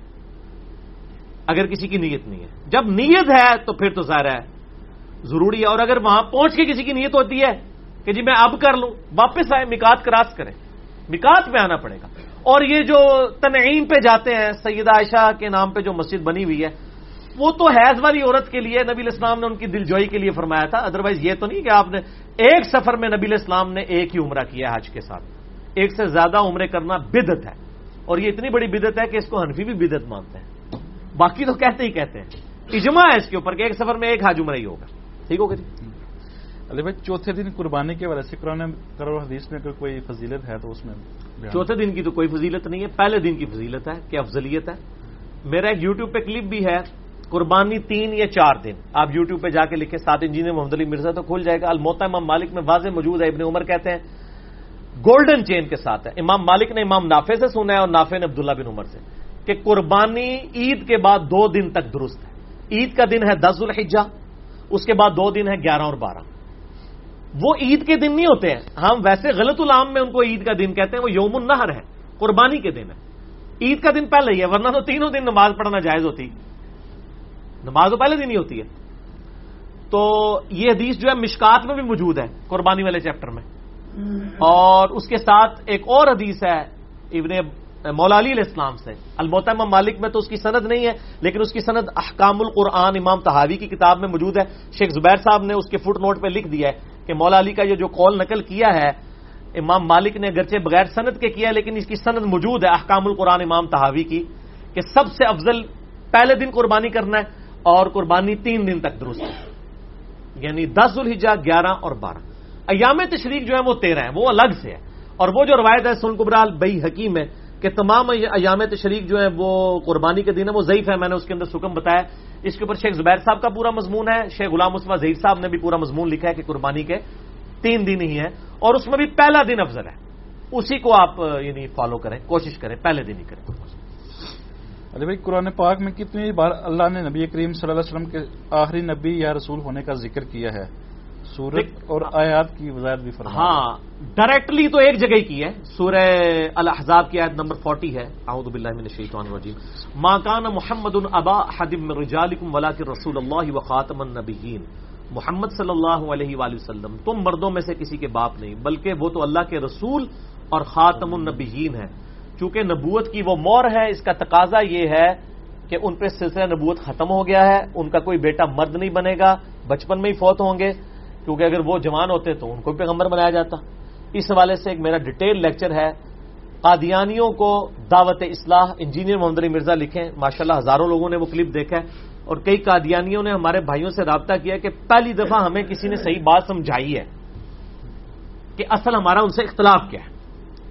یہاں تو بس صرف یعنی گالی گلوچ کے ساتھ ہی کام لیا جاتا ہے نا۔ تو میں نے دلائل کے ساتھ ثابت کیا ہے اس میں میں نے بخاری، مسلم سے احادیث بھی بتائی ہیں، یہ آیت بھی بتائی ہے۔ خاتم اور خاتم کا دھوکہ جو دیتے ہیں، وہ بھی بتایا ہے۔ آدھی روایتیں جو بخاری، مسلم سے پیش کر کے اپنا لکما احادیث کے منہ میں ڈالتے ہیں، اس کا بھی رد کیا ہے۔ ڈائریکٹلی تو ایک جگہ ہے، لیکن انڈائریکٹلی قرآن حکیم میں درجنوں جگہ خاتم النبیین ہونے کا ذکر ہے۔ کیونکہ قرآن میں جب بھی ذکر آتا ہے اہل ایمان کا، تو کہا جاتا ہے کہ وہ سورہ بکرا کا آغاز اس سے ہوا ہے کہ اہل ایمان کون ہے اعوذ باللہ من الشیطان الرجیم. والذین یؤمنون بما انزل الیک، جو ایمان لائے، جو تم پر نازل ہوا ہے نبی الاسلام وما انزل من قبلک، اور جو تم سے پہلے نازل ہوا۔ کہیں یہ نہیں آیا کہ جو آپ پہ نازل ہوا، جو آپ سے پہلے ہوا، اور جو آپ کے بعد ہوگا۔ ہمیشہ آپ پہ نازل اور آپ سے پہلے۔ تو چونکہ یہ آخری کتاب ہے، تو وہ آخری پیغمبر ہے۔ وہ بل آخرت ہم یوقینون اور آخرت پہ وہ یقین کامل رکھتے ہیں۔ تو انڈائریکٹلی تو درجنوں جگہ پہ قرآن میں ذکر ہے ڈائریکٹلی ایک جگہ پہ اور احادیث تو بخاری مسلم کی گواہ ہے وہ میرا کلپ دیکھ لیں قادیانی قادیانیوں کو دعوت اصلاح۔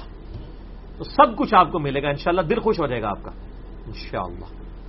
علی بھائی اگر کسی کے پاس اپنے ذاتی پیسے نہ ہوں اور صدقے کے پیسے پڑے ہوں تو کیا مہمانوں کی توازو کی جا سکتی ہے ان پیسوں سے؟ صدقہ اگر تو وہ صدقے سے مراد پنجابی والا صدقہ لے رہا ہے پھر تو نہیں کر سکتے۔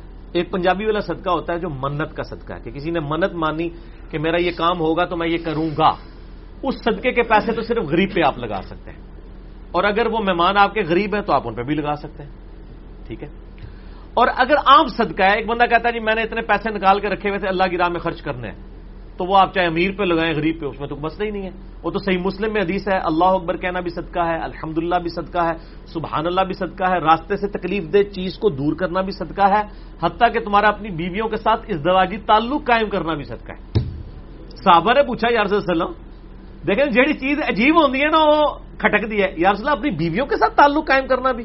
فرمایا، اگر یہی تعلق کسی ایسی عورت سے قائم کرو جو تمہارے لیے حلال نہیں، تو کیا تمہیں گنا ہوگا؟ صاحبہ نے کہا، ہوگا۔ تو فرمایا پھر اپنی بیویوں کے ساتھ اس دواجی تعلق قائم کرنے پہ تمہیں ثواب بھی ہوگا۔ دیکھ لیں کیا کانسیپٹ ہے براڈر یہ بھی صدقہ ہے۔ تو میں نے اسی کہا تھا عربی والے صدقے اور پنجابی والے صدقے میں فرق ہے۔ عربی والی مصیبت اور پنجابی والی مصیبت میں فرق ہے۔ ویسے میں دونوں مصیبتیں ہوں، پنجابی والی مصیبت بھی ہوں، علماء کے لیے، علماء سو کے لیے اور عربی والی بھی ہوں۔ اور فتنہ بھی ہوں، ٹھیک ہے نا؟ لیکن وہ عربی والا، پنجابی والا نہیں۔ یعنی ازمائش ٹھیک ہو گیا۔ علی بھائی، انڈیا سے کسی بھائی کا سوال ہے۔ حدیث کے بارے میں آپ ناسخ و منسوخ جرا و تعدیل، تحکیم و تخریج اسما و رجال، ضعیف، موضوع، من گڑت شاز علت، منفرد، عدم ذکر اور بھی اس طرح کے کچھ الفاظ استعمال کرتے ہیں۔ ان کی مختصر سب، ان کی مختصر سب بتا دیں، کیونکہ ہم انڈیا سے ہیں۔ تو یہ الفاظ عربی یا اردو کے ہیں تو ہمارے جیسے لوگوں کو سمجھ میں سمجھنے میں میرے بھائی مجھے تو لگا آپ کوئی الف نامہ پڑھنے لگے تو یہ میرے بھائی یہ جتنے ٹرمز میں یوز کرتا ہوں نا ان کی میں ساتھ ساتھ ایلوبریٹ بھی ان کو کرتا ہوں۔ مسئلہ تھرٹی سکس ہے میرا۔ ضعیف الاسناد اور من گھڑت احادیث کے فتنے کا تحقیقی جائزہ۔ اور مسئلہ نمبر ایک سو گیارہ بھی ہے مشکات المسابی کا مکمل تعارف۔ اس میں بھی میں نے یہ ساری ٹرم ساتھ ساتھ بتاتا ہوں۔ کوئی مشکل نہیں ہے ایک ایک پوچھتے گئے میں ابھی بتا دیتا ہوں۔ پوچھیں کون سی ٹرم تھی؟ اس میں پہلے علی بھائی پوچھا جرا تعدیل ہاں جرا تعدیل یہ ہے کہ مطلب کسی راوی کے اوپر جرا یہ ہوتی ہے کہ کوئی اس کی برائی کو بیان کرے کہ یہ قابل اعتبار نہیں ہے۔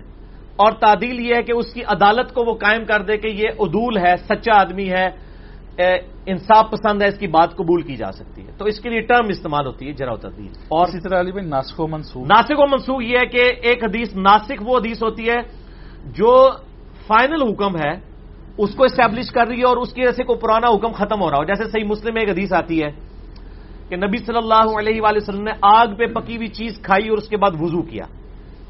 جس سے یہ بات پتا چلی کہ آگ پہ پکی ہوئی چیز کھانے سے وضو ٹوٹ جاتا ہے۔ اور اس سے آگے امام مسلم ایک اس کی ناسک حدیث لے کر آئے کہ آپ صلی اللہ علیہ وآلہ وسلم نے آگ پہ پکی ہوئی چیز کھائی اور اس کے بعد وضو نہیں فرمایا۔ تو وہ حدیث منسوخ ہو گئی۔ اس طرح کھڑے ہو کے پانی پینے والی حدیث جو مسلم شریف میں ہے، کہ جو کھڑے ہو کے بھول کے بھی پیے، وہ کیا کرتے؟ یہ منسوخ ہے۔ کیونکہ بخاری میں موجود ہے کہ مولا علی علیہ السلام نے کہا کہ نبی علیہ السلام کے سامنے ہم یہ یعنی پیتے بھی تھے کھڑے ہو کے، اور آپ وسلم کی یہ سنت آپ نے خود بھی کھڑے ہو کے پیا۔ اس میں میرا کلپ بھی موجود ہے۔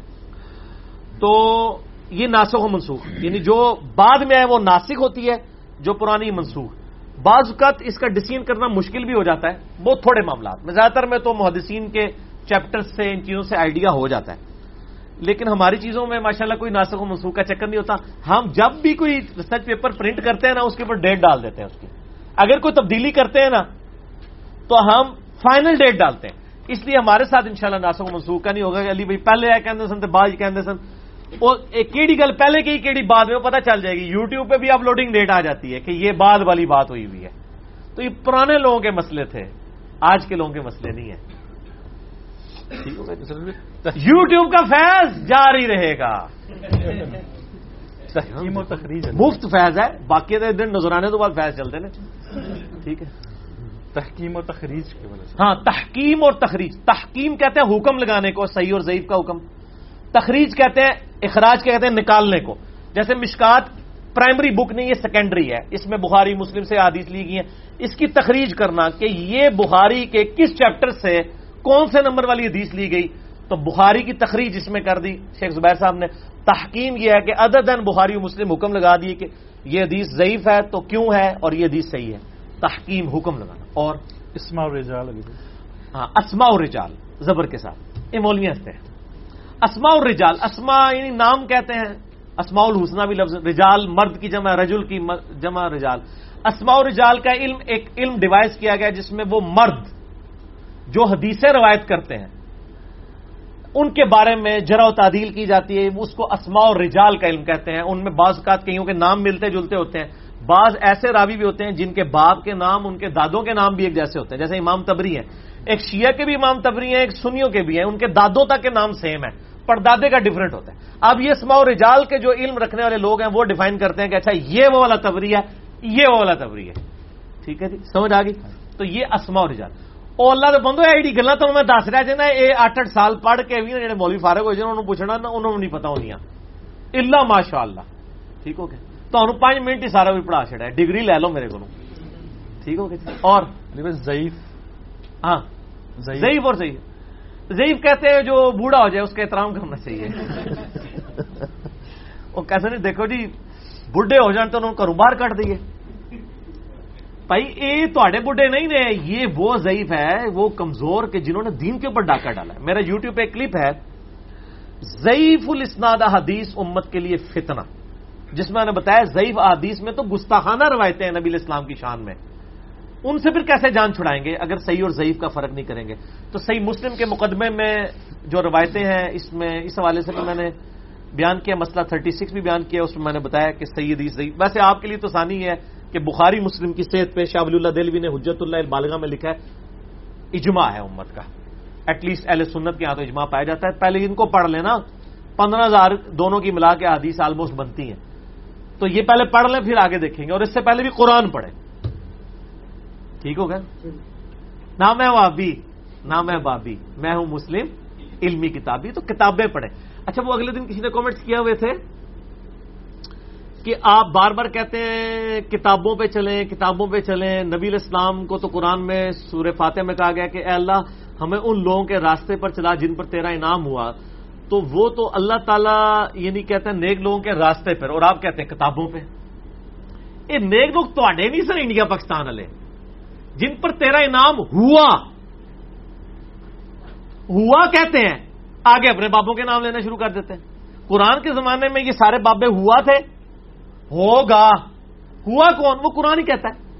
من النبیین و صدیقین و شہدائی و صالحین نبی تو سالوں کے کامن ہے صدیق بھی کامن ہے شہید بھی ہر فرقے کے علیحدہ علیحدہ ہے اور نیک لوگ بھی ہر فرقے کے علیحدہ علیحدہ ہے اللہ یہ کہ جن پہ ہم متفق ہیں، وہ امام ہے تو سراط اللہ زینا نامتا علیہم ایک دن سراط المستقیم۔ سیدھا راستہ۔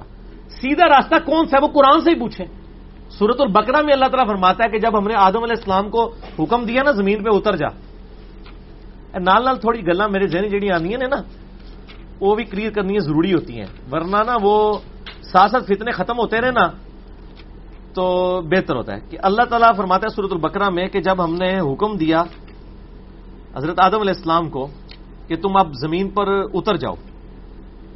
قل نہ بتو منہا جمیا تم اب نیچے اتر جاؤ سب کے سب۔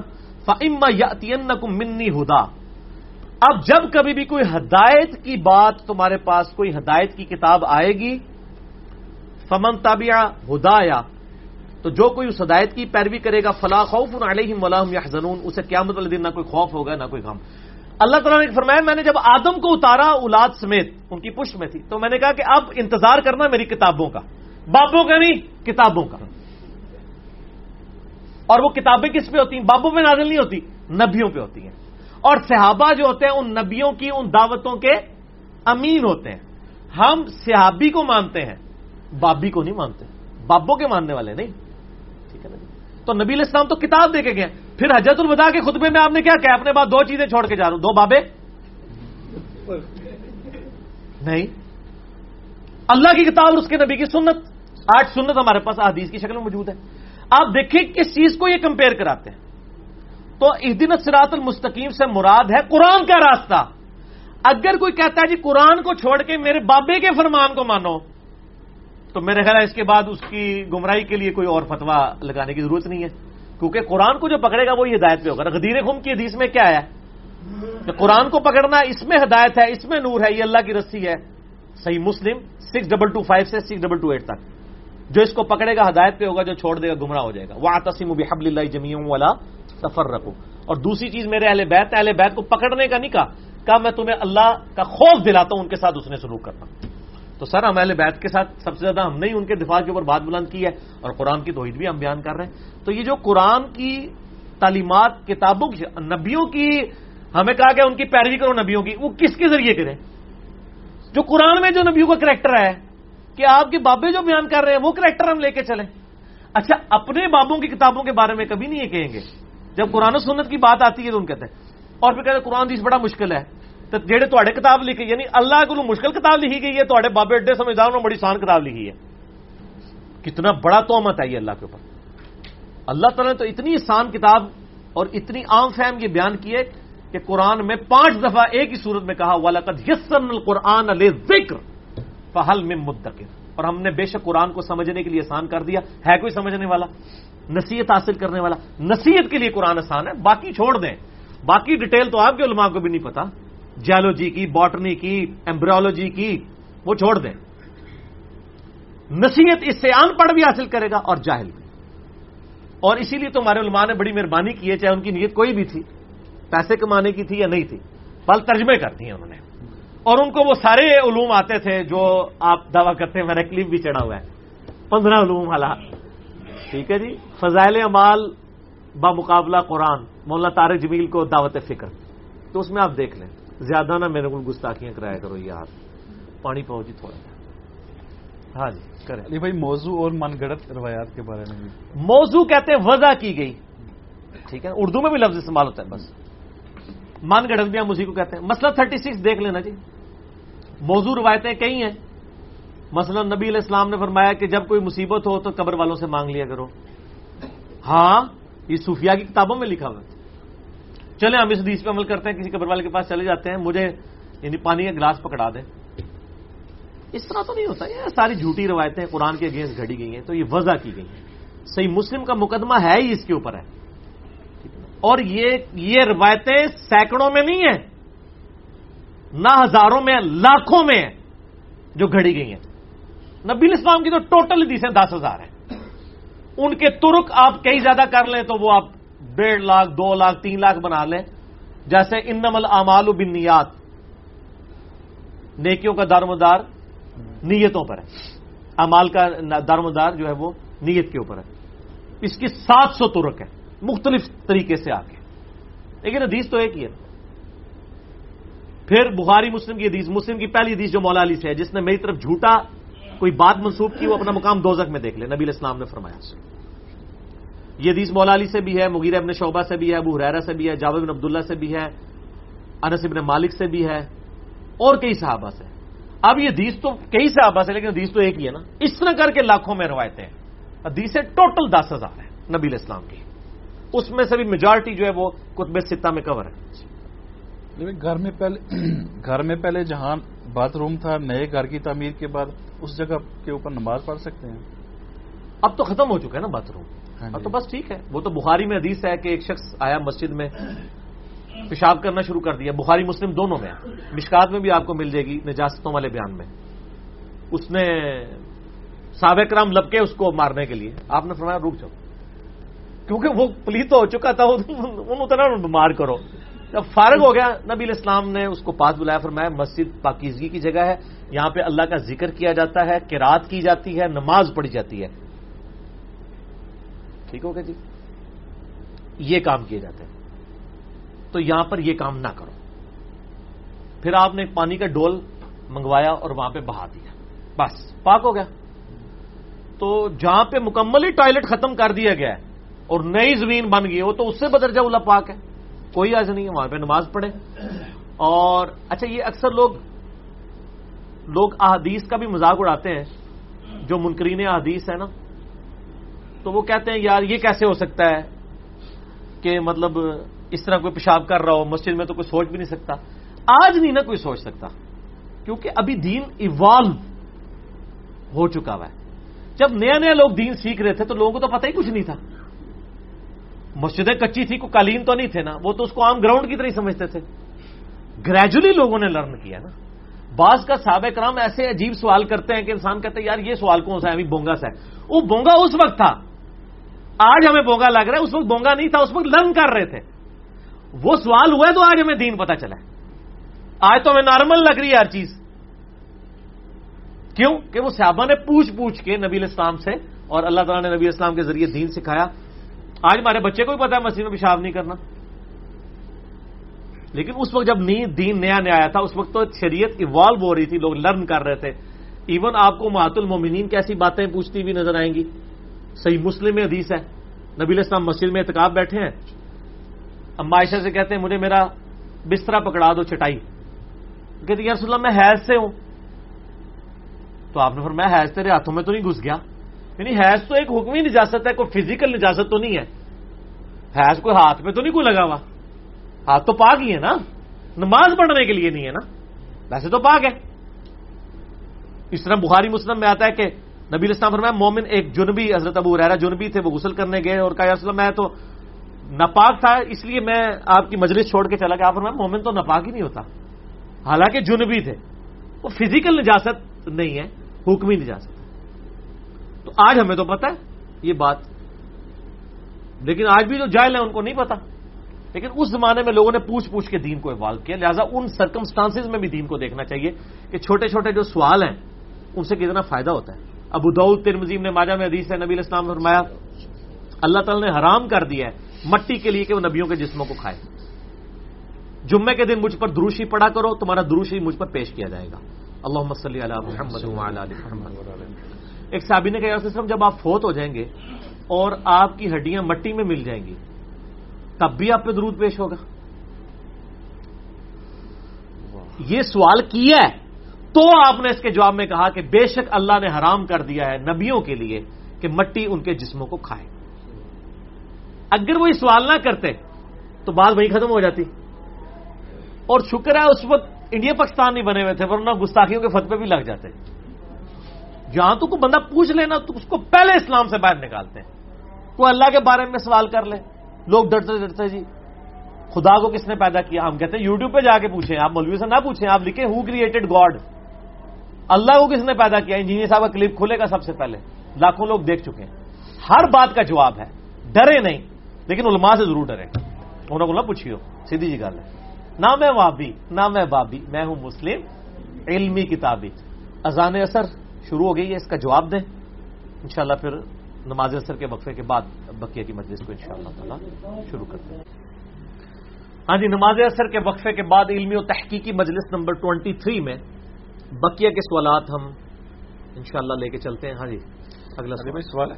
سوال ہے کہ کیا اسلام میں کوئی ایسی پابندی ہے کہ گھر کے قریب والی مسجد میں لازمی جانا ہے نماز ادا کرنے کے لیے اور دور والی مسجد میں سواب کم ہوگا یا جا نہیں سکتے؟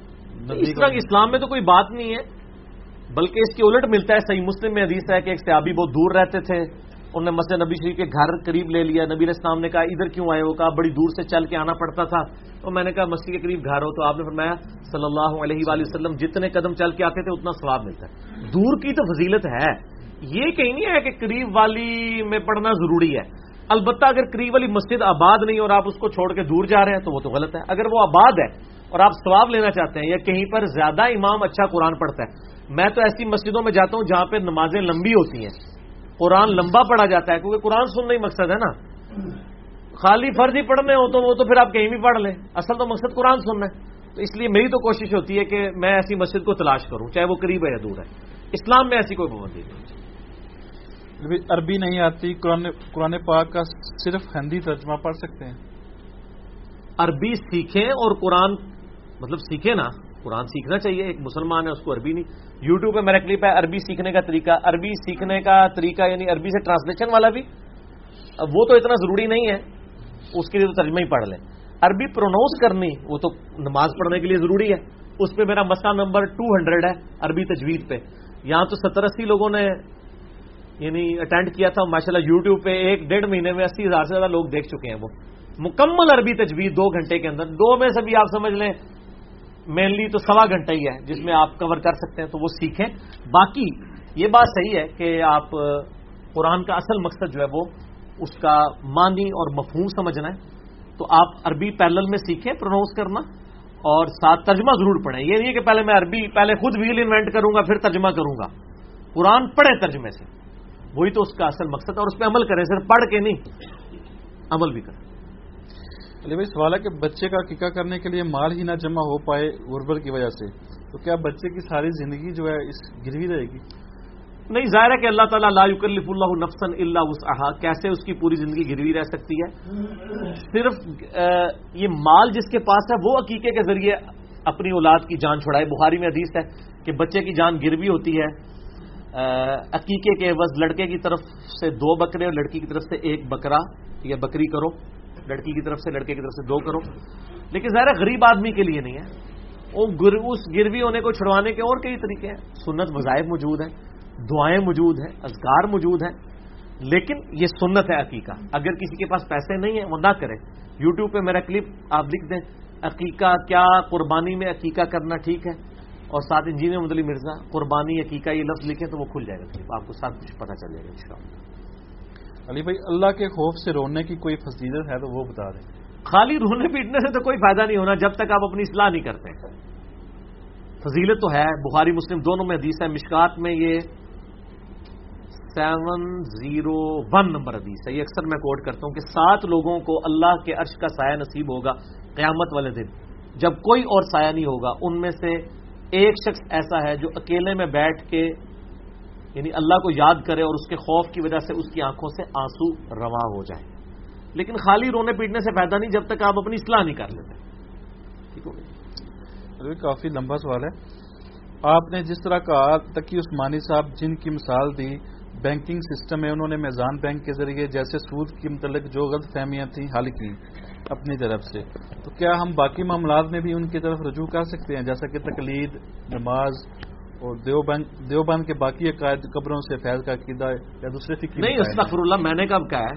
ہم تو ہمیشہ یہی کہتے ہیں کہ جو سچی بات ہے کسی کی لیں وہ چاہے شیطان بھی کہہ رہا ہو۔ صحیح بخاری میں two three double one number حدیث ہے کہ ارب مطلب شیطان نے حضرت ابو ریرا کو انسانی شکل میں آ کے آیت الکرسی کا وظیفہ تعلیم کیا ہے۔ نبی اسلام پر میں ہے تو وہ جھوٹا تھا لیکن اس نے بات سچی کی ہے وہ شیطان تھا کہ جو شخص رات کو آیت الکرسی پڑھ کے سوئے ایک فرشتہ صبح تک اللہ تعالیٰ کی طرف سے حفاظت میں معمور ہو جاتا ہے۔ اور بلکہ سنسائی القبرا میں تو یہاں یہاں تک الفاظ ہیں۔ سنسائی القبرا میں ایٹ زیرو ون سیون کے جو صبح پڑھ لے، شام تک اللہ کی فاظ میں رہتا ہے، جو شام کو پڑھ لے، وہ صبح تک اللہ کی فاظ میں رہتا ہے۔ آیت الکرسی ایک دفعہ پڑھنے سے۔ تو حفاظت تو اللہ ہی کرنے والا ہے۔ تو اب اس طرح کی جو سچی بات ہے، وہ آپ کسی سے بھی لے سکتے ہیں۔ باقی یہ ضروری نہیں ہوتا کہ ایک شخص ایک فیلڈ میں کلائمیکس پہ دوسرے میں بھی ہو۔ میں گاندھی صاحب کو سن رہا تھا، انہوں نے فرمایا کہ ہم یعنی انٹرنیشنل افیئر کے اوپر ایک اسپیکر کو ہم نے بلایا، جن کا تعلق تبلیغی جماعت سے تھا۔ بادشاہ تھے، سب کچھ تھے۔ وہ کہتے ہیں، انہوں نے لیکچر دیا، دل خوش کر دیا۔ جب وہ اس وقت یونیورسٹی میں پڑھا کرتے تھے، پنجاب یونیورسٹی میں گاندھی صاحب۔ کہتے ہیں کہ ہم نے کہا اس کے لیول کا بندہ ہی کوئی نہیں ہے۔ لیکن جب بعد میں ہم پرسنل گفتگو میں بیٹھے، جب دین پہ ڈسکشن شروع ہوئی، تو لگا کہ آسمان سے آ کے یہ زمین پہ گر گئے۔ دین کی علی بے نہیں پتا۔ جو معذرت کے ساتھ اکثر دیندار لوگوں کا حال ہوتا ہے۔ اب وہ فارن فیئرس تو اس نے سیکھ لیے تھے۔ لیکن دین سیکھا نہیں ہوا تھا۔ دین تو ہم سمجھتے ہیں یہ واحد چیز ہے جو بغیر سیکھے ہی آ جائے گی۔ کہاں سے آئے گی؟ ماں باپ سے۔ ماں باپ کو خود نہیں آتا۔ آپ کو کیسے آئے گا ان کو دیکھ کے؟ انہوں نے کہاں سے سیکھا تھا؟ تو سیکھنے سے چیزیں آتی ہیں میرے بھائیوں۔ تو ایک شخص ایک فیلڈ میں تو بہت اوپر ہے، دوسرے میں زیرو۔ امام غزالی نے بھی المنقزو من الضلال میں لکھا ہے کہ کسی شخص کی ایک فیلڈ میں مہارت سے آپ امپریس ہو کے دوسری فیلڈ میں بھی اس کی رائے کو جب حتمی تصور کرتے ہیں نا، تو یہیں سے گمراہی شروع ہوتی ہے۔ کسی کو رفع آخر نہ مانے، سوائے اللہ کے محبوب صلی اللہ علیہ وآلہ وسلم کے۔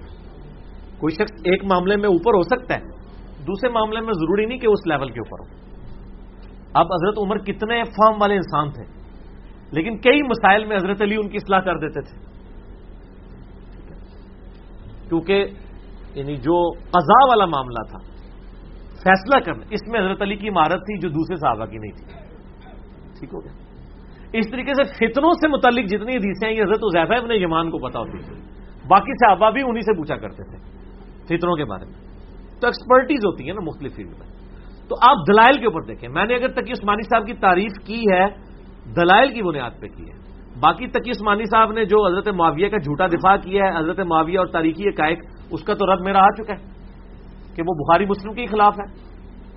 اسی طریقے سے تقی عثمانی صاحب نے تقلید کو ثابت کرنے کے لیے جو کچھ جتن کیے ہیں، وہ تو بالکل فضول ہے تو جہاں پہ وہ ٹھیک ہے، وہ ٹھیک ہے۔ جہاں پہ وہ غلط ہے، وہ غلط ہے۔ علی بھائی کچھ لوگوں کی دلیل ہے جس میں کچھ گامدی صاحب اور مولانا ساگ صاحب کے عقیدت مند بھی شامل ہیں کہ جب تک اسلام کے سارے عقیدت مند میرے گاٹے فٹ ہونے ہیں۔ جی۔ کہ جب تک کوئی اسلام کہ جب تک اسلام کوئی غیر سودی بینکنگ سسٹم متعارف نہیں کرواتا تو کسی بھی قسم کے بینک سے کوئی بھی معاملات کر سکتے ہیں۔ کیونکہ ہمارے پاس ابھی تک کوئی متبادل نہیں ہے۔ اس مسئلے میں ہماری اگر تو یہ کیٹاگوریکل فیصلہ ہے نا غامدی صاحب کا یا مولانا اسحاق صاحب رحمہ اللہ تعالی کا اللہ تعالیٰ ان کی مفرت کرے۔ اسی مہینے میں ان کی ڈیتھ ہوئی تھی اٹھائیس اگست کو۔ آج انیس اگست ہے۔ یعنی اس اٹھائیس اگست کو پانچ سال ہو جائیں گے۔ دو ہزار تیرہ میں ڈیتھ ہوئی تھی۔ اگر تو یہ کیٹاگوریکل ڈسین ہے تو غلط ہے۔ اور اگر مشروط ہے کہ کئی معاملات میں بینک کے ساتھ آپ کو لین دین کرنا پڑتا ہے، وہ بھی میں نے کہا آپ اسلامک بینکنگ سے کریں، وہ زیادہ بہتر ہے۔ یا اس کے بعد ڈاکانے سے قومی بچت سے کر لیں۔ منافع خوری نہیں۔ لین دین لین دین کس قسم کا یعنی پیسے حفاظت کے لیے رکھوائیں۔ کرنٹ اکاؤنٹ میں۔ پلس بل جمع کروانا، اس طرح کے ایشوز بعض کا گورنمنٹ کی کئی ایسی اسکیمز ہوتی ہیں جس کے لیے آپ کو پیسے وہیں پہ جمع کروانے پڑتے ہیں، ان کے لیے۔ تو جب تک متبادل نظام نہیں آتا تو حلال کا فیصلہ تو نہیں کر سکتے۔ ہمیں تو بالکل بچ بچ کے ہی چلنا چاہیے۔ جس لیول تک بچ سکتے ہیں، اس وقت تک یعنی بچیں۔ جہاں جہاں بچ سکتے ہیں۔ تو وہ پاسبل ہے بچنا۔ اب بینک آپ کو یہ تو نہیں کہہ رہا کہ میں گولی مار دوں گا جس نے مجھ سے جمع کروا کے پیسے جو ہے پروفٹ نہ لیا۔ تو آپ بچ سکتے ہیں نا۔ بچے نا۔ کیوں نہیں بچتے؟ اگر آپ کہتے ہیں پیسہ ڈی ویلو ہو رہا ہے، تو آپ سونا لے کے رکھ لیں۔ وہ تو نہیں ڈی ویلو ہو رہا۔ لیکن پھر ساتھ زکات بھی نکالنی ہوگی۔ ادھر بھی دینی ہوگی زکات۔ ادھر کم از کم ڈی ویلو ہونے سے بچ جائے گا۔ سولوشن تو ہے۔ تو میں اس معاملے میں ان کے ساتھ ایگری نہیں کرتا۔ علی بھائی اسی سوال کے ساتھ قسطوں کے اوپر جو کاروبار چل رہے ہیں مارکیٹ میں اس کے والے سے تھوڑا سا۔ اس کے والے سے میرا یوٹیوب پہ کلپ ہے Islamic banking engineer Muhammad Ali Mirza. اس میں میں نے کھول کے بیان کیا آج میں اس تفصیل میں نہیں جاؤں گا۔ اگلا سوال ہے۔ حدیث میں ہے کہ تم پر کالا حبشی بھی حکمران بنا دیا جائے اس کی اطاعت کرو۔ اب اس حدیث کو خلافت کے دور کے لیے سمجھیں یا آج کے حالات میں بھی؟ یعنی کہ پاکستان میں جمہوریت ہے سعودی عرب میں بادشاہ ایران اور انڈیا میں، یورپ میں، کیا یہ تمام دنیا میں ایک حکومت کے لیے ہے یا خاص وقت کے لیے؟ نہیں، دیکھیں، میں نے اس کے اوپر ایک لیکچر دیا تھا، الیکشن 2018 کے حوالے سے۔ آپ یوٹیوب پہ بھی جا کے لکھیں پاکستان کا نیکسٹ پرائم منسٹر کون ہوگا؟ تو اس میں میں نے یہ سب کچھ اسلامک ڈیموکریسی کے حوالے سے ایڈریس کیا تھا اور میں نے اس میں بتایا تھا کہ fit in the system and then to change the system آپ اگر مخالفت کرنے میں بالکل سامنے آ جائیں گے، اس سے خون خرابہ ہوگا۔ مسئلہ نمبر ایک سو ایک میرا ہے ہی ہے، خلافت و ملوکیت صحیح مسئلہ خروج اور فکر حسین حق پرستی کی علامت ہے۔ اس میں میں نے بتایا تھا کہ سیدنا حسین علیہ السلام جو کھڑے ہوئے جزید کے خلاف، اس لیے کہ جزید کی بیت اسٹیبلش ہی نہیں ہوئی تھی۔ اگر وہ مخالفت بھی کھڑے ہوتے تو جزید سے زیادہ حق تھا، حضرت معاویہ کے خلاف وہ کھڑے ہوتے۔ لیکن اس لیے کہ ان کی خلافت اسٹیبلش ہو گئی تھی، ملوکیت تھی حضرت حسن سے صلح کے اسی لیے بیس سال انہوں نے صبر کیا۔ حالانکہ کوئی بھی شرائط صلح عمل نہیں ہو رہی تھی، لیکن وہ صلح کے پابند رہے۔ اس میں ایک یہ بھی تھا کہ آپ امت کو شورا پہ چھوڑیں گے۔ لیکن جب انہوں نے زبردستی اپنے بیٹے کو حکمران بنایا تو پھر انہوں نے کہا، میں نہیں مانوں گا۔ اور صرف انہوں نے نہیں، ان کے پیچھے پوری بنو ہاشم کھڑی تھی۔ حضرت ابن ابن عباس نے بھی بیعت نہیں کی، ابن زبیر نے بھی نہیں کی۔ ابن عمر نے بھی شروع میں نہیں کی، بعد میں انہوں نے کر لی۔ تو وہ ایک ایک بندے نہیں تھے، پورے پورے لوگ تھے پیچھے۔ اب یہ جو ہمارا ڈیموکریٹک سسٹم ہے، ظاہر ہے اس میں ہم ووٹنگ کرتے ہیں، ایک پورے کنسنسس کے ساتھ چیزیں ڈیولپ ہوتی ہیں۔ تو ہمیں اطاعت کرنی چاہیے، لیکن اللہ رسول کے احکامات کے اندر اندر، جہاں وہ اس کے خلاف کہیں، وہاں آپ ان کی اطاعت نہ کریں۔ میرا خیال میں تو پاکستان میں کبھی کوئی پرائم منسٹر ایسا نہیں آیا جو آپ کو یہ کہتا ہو کہ قربانی نہ دو، نمازیں نہ پڑھو، زکوٰۃ نہ دو حاج نہ کرو۔ میرے تو خیال نہیں ہے۔ تو بیسکس سے تو کوئی بھی نہیں آپ کو روک رہا۔ یا وہ کہتا ہو کہ سود ضرور کھاؤ۔ باقی کمزوریاں ہیں نا ختم نہیں ہو رہی ہیں اس کے لیے ایفرٹ کرنی چاہیے۔ تو اس کے لیے رائما ہم وار کریں۔ ٹھیک ہوگا ابھی آپ نے سیدنا علی رضی اللہ عنہ کی فضیلت کے سوال کے جواب میں جو ہارون علیہ السلام والی روایت بتائی تو ایسی روایت سیدنا عمر رضی اللہ عنہ کے بارے میں بھی ہے اس کی تفصیل بتا رہے اس کی تفصیل میں نے آلریڈی حضرت عمر وائس شخصیت ہیں جن کے اوپر ایز اے شخصیت میں نے لیکچر دیا ہوا ہے۔ وہ لیکچر نہ میں نے حضرت ابو بکر پہ دیا ہے، نہ حضرت علی پہ، نہ حضرت عثمان پہ۔ مسئلہ سکسٹی فائیو ہے سیدنا عمر کے فضائل قرآن و سنت کی روشنی میں۔ سترہ سعید الاسناد حدیث بتائی ہیں میں نے، حضرت عمر کے فضائل پہ۔ اس میں میں نے ایک حدیث ترمزی سے بتائی تھی کہ نبی الاسلام نے فرمایا، اگر میرے بعد کوئی نبی ہوتا تو عمر ہوتا، اگر ہوتا۔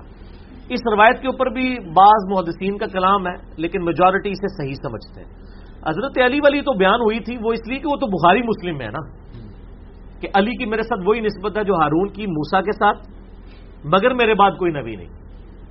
تو یہ بخاری مسلم میں آئی تھی نا، یہ تو بالکل کلین چٹ ہے۔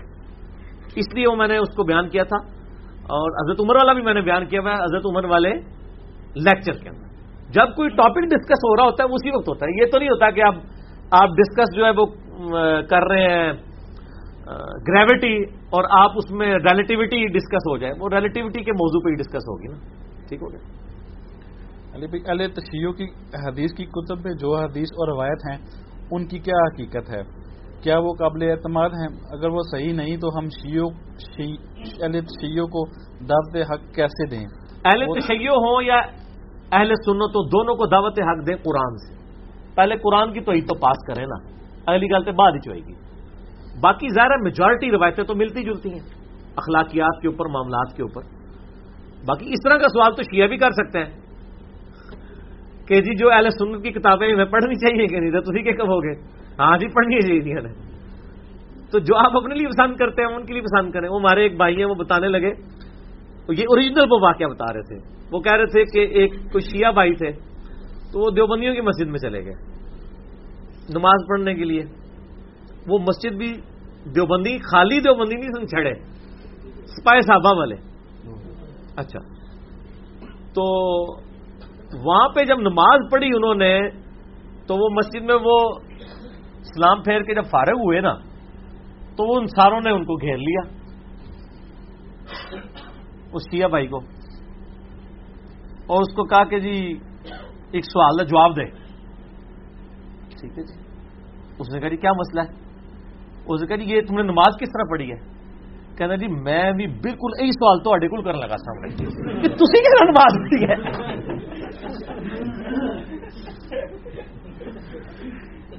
جناب، ٹھیک ہے نا؟ کیونکہ اس نے اسی طرح نماز پڑھتے دیکھا، اس نے کہ یار یہ کس طرح نماز پڑھ رہے ہاتھ بن کے تھے بغیر رفائی دین دے، شیعہ تو رفائی دین کرتے جس ایون ایل حدیث، جس کو نہ پتا ہو کہ انفی روایت نہیں کرتے، جب وہ ہنفیوں کی مسجد میں جائے گا تو کہ یار یہ کس نماز پڑھ رہے ہیں۔ اور جب ہم ہنفی تھے، کٹر، بریلوی، عام اہل حدیثوں کہتے تھے کہ یہ کیا بار بار کر رہے ہیں۔ ایک غریب تو بدتمیز پتا بھی کچھ نہیں تھی۔ پھر بھی۔ اچھا۔ تو وہ شیعہ کہنے لگا، میں بھی آپ سے یہی پوچھنے والا تھا کہ تھی کی نماز پڑھی ہے؟ نماز ایسا پڑھی جاتی ہے۔ انہوں نے کہا، نہیں، تو دس تو کس نماز پڑھی ہے۔ تو ہمارے نزدیک تو سنی شیعہ دونوں کی نماز ایک ہی ہے۔ بیسک سٹرکچر قیام قیام کے بعد رکو رکو کے بعد قوما قومے کے بعد دو سجدے، دو سجدوں کے درمیان بیٹھنا، دو رختوں کے بعد بیٹھنا، اور چار رختوں کے بعد سلام پھیر دینا۔ اور سلام پھیرنے میں ضروری نہیں، دائیں بائیں آپ نے کرنا ہے۔ سامنے سے بھی سلام والی روایتیں علیہ سنت کے یہاں بھی پائی جاتی ہیں۔ سننے ابن ماجہ کے اندر ہے۔ باقی کچھ اس کو صحیح کہتے ہیں، کچھ ضعیف کہتے ہیں، باقی ہماری کتابوں میں موجود ہے۔ تو وہ اتنا مسئلہ نہیں، ایران کے شیعہ تو دائیں اسلام بھی پھیرتے ہیں۔ مجھے ثاقب اکبر صاحب نے خود بتایا، انہوں نے جو ہے نا، وہ مفتی اعظم ایران کے پیچھے نماز پڑھی ہے، تو انہوں نے دائیں بائیں یوں کر کے اسلام پھیرا ہے۔ تو ان کے نزدیک دونوں طریقے جائز ہیں۔ جیسے انفیوں کے نزدیک رفع دین اور بغیر رفع دین دونوں ہی جائز ہیں، لیکن کرنے نہیں دیتے کسی کو رفع دین۔ تو یہ اس قسم کا وہ معاملہ ہے۔ وہ ایک ضد بنی ہوئی ہے نا۔ تو کتابیں پڑھنی چاہیے لیکن سب سے پہلے اللہ کی کتاب جو غدیر خم پہ نبی اسلام نے چھوڑی تھی۔ صحیح مسلم میں دو حدیثیں چار حدیثیں سکس ڈبل ٹو فائیو سے سکس ڈبل ٹو ایٹ تک۔ اللہ کی کتاب کو پکڑنا یہ اللہ کی رسی ہے۔ جو اسے پکڑے گا وہ گمراہ نہیں ہوگا۔ جو اسے چھوڑ دے گا وہ گمراہ ہو جائے گا۔ اور دوسری چیز میرے اہل بیت ہے اللہ سے ڈراتا ہوں ان کے معاملے میں یعنی ان کے ساتھ اس نے شروع کر۔ ٹھیک ہو گیا قرآن سے دعوت۔ ہے علی میں آگے سوال ہے۔ ہم کافی مسلم لڑکے دبئی میں میکڈونلڈ میں کام کرتے ہیں۔ ڈیوٹی ایسی ہے کہ ہم فجر کی نماز کے علاوہ کوئی نماز جماعت کے ساتھ نہیں پڑھ سکتے۔ نہ کمپنی روز میں اجازت ہے۔ ہم نماز جمع بھی، ہم نماز جمع بھی کرتے ہیں۔ ایسی مجبوری کی صورت میں ہم کیا کریں؟ پاکستان میں اچھی جاب کا مسئلہ ہے۔ ادھر سے کام چھوڑ بھی نہیں سکتے۔ حالات بھی ایسے ہیں، رہنمائی کریں۔ رہنمائی ہے کہ نمازیں جمع کریں۔ میرا تو یوٹیوب پہ کلپ ہے، نمازوں کو جمع کرنا۔ ہزاروں لوگ دیکھ چکے ہیں۔ اس میں نے بتایا کہ جو لوگ باہر کے ملکوں میں وہ تو سب ویز میں اتنے لمبے لمبے ٹریولنگ کرتے ہیں کہ وہ تو مسافر بھی ہو جاتے ہیں۔ یعنی بیس کلو میٹر سے زیادہ سفر کر لیا اگر، اس سے زیادہ ہی کر رہے ہوتے ہیں وہ، تو مسافر بھی ہو جاتے ہیں وہ۔ تو زور اثر کو جمع کرے دو فرض زور کے پڑے، دو اثر کے۔ زور کے ساتھ اثر پڑھ سکتے ہیں، اثر کے ساتھ بھی زور ڈلے کر کے درمیان میں بھی۔ جمع سوری بھی، جمع تقدیم بھی، جمع تاخیر بھی۔ مغربی شاہ بھی جمع ہو سکتا ہے شکر ہے، فجر نہیں ہے، فجر لادہ ہی پڑھنی ہے۔ فجر زور نہیں جمع ہو سکتی۔ نہ۔ زور و اثر جمع ہوگی مغربی شاہ اور مغربی شاہ غروب افتاب سے لے کے فجر کا وقت داخل ہونے تک کسی بھی وقت جمع ہو سکتی ہے۔ اور زور و اثر، زور کا وقت داخل ہونے سے لے کے غروب آفتاب تک کسی بھی وقت۔ لیکن آخری دس منٹ سے اوائڈ کریں کہ آپ اتنا ڈیلے نہ کریں۔ ٹھیک ہے؟ تو کسی بھی وقت جمع ہو سکتی ہے۔ ٹھیک ہو گیا؟ جی؟ تو جمع کریں۔ اگر مسافر نہیں ہے تو چار چار فرض پڑھ لیں۔ زور اثر کے اور مغرب کے تین اور چار فرض عشاء کے اور اگر مسافر ہے تو مغرب کے تین باقی سارے دو دو پڑھیں علی بھی کیا یہ حدیث کتابوں میں ہے کہ میرے تمام صحابہ ستاروں کی مانند ہے؟ ہاں یہ مشکات کے اندر بھی موجود ہے روایت کمزور ہے۔ بہت کمزور روایت۔ ابھی کیا ولیوں کا ذکر اللہ تعالیٰ نے قرآن مجید میں کیا ہے کہ قیامت کے دن میرے ولی اللہ میدان محشر میں اس طرح پھر رہے ہوں گے جیسے پہلوان اکھاڑے میں پھرتا ہے؟ اور اپنے مردین کو بخشش بھی کروائیں گے۔ پہلوان کیا یہ ٹھیک او اللہ نے بندے اسے چست کر نہیں دینا کسی نے۔ اس کا جواب میں صرف ایک بات میں دیتا ہوں۔ حدیث شفاعت جو ہے ٹھیک ہے سموسے کھاؤ پر دماغ اور چہرے میرے رکھو۔ پیچھے اسمام دے۔ منہ طرف ٹیبل شریف۔ ٹھیک ہو گیا؟ حدیث شفا جو بخاری مسلم میں کہ سب کے سب حضرت آدم علیہ السلام کے پاس جائیں گے۔ وہ آگے کیا کہیں گے؟ میں پہلوان ہوں۔ وہ کہیں گے، نفسی نفسی، آج مجھے اپنی جان کی فکر ہے۔ تم ابراہیم کے پاس جاؤ۔ وہ کہیں گے، مجھے آج اپنی جان کی فکر ہے۔ وہ کہیں گے موسا کے پاس جاؤ۔ اور ہر ایک اپنی دنیا میں ہونے والی لفظیں بھی گنوا رہا ہوگا۔ سوائے نبی علیہ السلام کے۔ سب کے سب لوگ نفسی نفسی کر رہے ہوں گے۔ اور مسلم شریف کے الفاظ ہیں کہ قیامت والے دن ابراہیم علیہ السلام بھی میری طرف متوجہ ہوں گے۔ اسی پہ اعلیٰ حضرت کا شعر ہے نا، وہ جہنم میں گرا ان سے جو مستغنا ہوا ہے خلیل اللہ کو، حاجت رسول اللہ کی۔ خلیل اللہ کو بھی رسول اللہ کی حاجت ہے۔ تو تھوڑے پلوان کے کھاتے جنے۔ البتہ مسلم شریف میں ایک حدیث ہے، جب نبی علیہ السلام کی دعا کی برکت سے جب شفاعت کا دروازہ کھلے گا، پھر فرشتے بھی شفاعت کریں گے، اللہ کے نیک بندے بھی کریں گے۔ لیکن نیک بندے سر مصیبت ہے نا۔ بریلویوں کے نیک جو ہیں، وہ دیوبندیوں کے گستاخ رسول ہیں۔ مشرق ہیں، دیوبندیوں کے نیک بریلویوں کے گستاخ رسول ہیں۔ نہ یہ کریں گے، مجھ سے آپ پوچھیں، میرا ایمان ہے کہ امام بخاری، امام مسلم شفاعت کریں گے۔ پلوانوں کی طرح نہیں۔ پلوانوں کی طرح تو نبی نہیں کر سکتے بل عزم ہے۔ منزل یشو اللہ بھی عزمی اس پہ ڈیٹیل لیکچر ہے مسئلہ ایٹی ایٹ بی۔ شفاعت رسول کی مکمل حدیث۔ آپ یوٹیوب پہ جا کے لکھیں، وہ کھل جائے گا۔ آپ کو پتا چلے گا کہ نبی علیہ السلام کے علاوہ کوئی شخص اس دن امن میں نہیں ہوگا، آپ کی دعا کی برکت سے ہوگا پھر نبی علیہ السلام کی شفاعت بھی بل عز نہیں ہے۔ بل وجاہت نہیں ہے، دوست کے ساتھ زبردستی نہیں ناؤد باللہ۔ اور وہ یہ ڈاکٹر تعلقاتی صاحب بیان کرتے ہیں نا، وہ ستر ہزار لوگ ہیں، ہر ایک بیچ میں سے ہزار لے کے جائے گا، آگے آگے پیر ہوگا، پیچھے پیچھے مرید۔ یہ کوئی نہیں لکھا؟ اے نال سفرے خود لائے نے۔ ادھی گل ہوں اور جس طرح تو پتا نا کہ پرانے زمانے میں لوگ، آج کل تو موبائل ہے نا، ہمارے زمانے میں جب ہم اسکول پڑھتے تھے نا، تو یہ کہانیوں کی کتابیں ہوتی تھی وہ پڑھنے سے نا، گھر والے روکتے تھے۔ تو لوگ سلیبس کی کتابوں میں نا کہانیوں کی کتابیں ٹارزن کی اور یہ لے جایا کرتے تھے۔ ٹیچر سمجھ رہی ہوتی تھی کتاب پڑھ رہے ہیں، وہ پڑھ رہے ہیں ٹارزن کی کہانی۔ یہ تھوڑے مولوی بھی بخاری شریف بخاری شریف کہہ رہے ہوتے ہیں، اندر ٹارزن کہانی پڑھ رہے ہوتے ہیں۔ بخاری شریف میں اتنا ہی لکھا ہوا ہے جتنا لکھا ہوا ہے۔ میرے پاس ایک بھائی آ گیا نا، ڈاکٹر تل قادری صاحب کے یعنی وہ چاہنے والا تھا میں نے کہا یہ ڈاکٹر تل قادری صاحب نے جو روایت انڈیا میں بیان کی ہے، یہ روایت تو اس طرح نہیں ہے۔ میں آپ کو بخاری مسلم میں نے بریلویوں کا ترجمہ کھول کے رکھا، میں نے کہا یہ چیپٹر ہے، میں نے یہ بھی نہیں کہا، لب۔ ہم تو سولوشن اینڈ پہ ہوتے ہیں۔ میں نے کہا یہ ہے چیپٹر یہ دیسے یہاں سے شروع ہو رہی ہے، بتاؤ کہاں لکھا ہوا ہے۔ تو غال شرمندہ ہو گیا، ماننا اس نے کوئی نہیں۔ ہمارا کام بس اتنا ہی ہے۔ ماں علینا دل البلا اور منوی سموسا کھانا دو بند کرو۔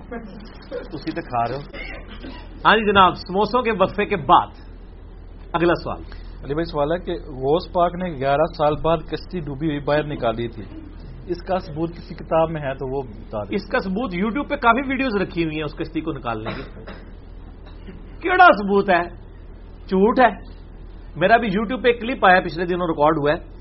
گیارہویں والے پیر کی نماز۔ شیخ عبد القادر جنانی رحمہ اللہ تعالیٰ کی کتاب سے میں نے ایچ ڈی کیمرے میں دکھایا ہے کہ شیخ عبد القادر جنانی رحمہ اللہ کے اوپر یہ سب جھوٹ باندھے کے کوئی نہیں ثابت نہیں بالکل جھوٹ ہے۔ بھائی کیا بخاری شریف میں کوئی ایسی حدیث ہے جو شیعہ پیش کرتے ہیں کہ حضرت عمر رضی اللہ عنہ نے سید فاطمہ زہرا کے گھر پر حملہ کیا تھا۔ نعوذ باللہ جھوٹ ہے۔ یہ تو ابان بن ابی یاش نے گھڑی ہے روایت بخاری میں کہیں موجود نہیں۔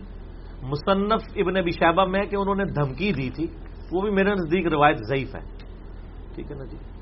باقی جلانے والا یہ واقعہ جھوٹا ہے۔ ابان بن ابی یاش سنی شیعہ دونوں کے نزدیک کذاب راوی ہے۔ یہ گھڑی ہوئی روایت ہے ہم اس کو نہیں مانتے۔ ہمارے امام صاحب فرماتے ہیں کہ ایک دفعہ نبی صلی اللہ علیہ وسلم اپنی امام مسجد صاحب ہی نا؟ یہ امام منیفا رحمہ اللہ۔ نہیں اچھا آگے پتہ لگ جائے گا۔ امام ہاں، امام مسجد صاحب۔ نبی وسلم اپنی اونٹنی پر سوار تھے اور پیچھے حضرت معاویہ رضی اللہ عنہ بیٹھے تھے۔ اور وہ بار بار اپنا پیڑ نبی پاک صلی اللہ علیہ وسلم کے ساتھ ٹکراتے تو نبی پاک صلی اللہ علیہ وسلم نے میر معاویہ رضی اللہ عنہ سے پوچھا یہ کیوں کر رہے ہیں؟ تو امیر معاویہ رضی اللہ عنہ نے جواب میں کہا کہ اپنا جسم اس لیے مس کر رہا ہوں کہ قیامت کے دن دوزخ کی آگ سے بچ جاؤں۔ بالکل جھوٹ ہے کسی جگہ بھی کسی حدیث کی کتاب میں یہ روایت نہیں لکھی ہوئی۔ جھوٹ ہے گڑا ہے کسی نے۔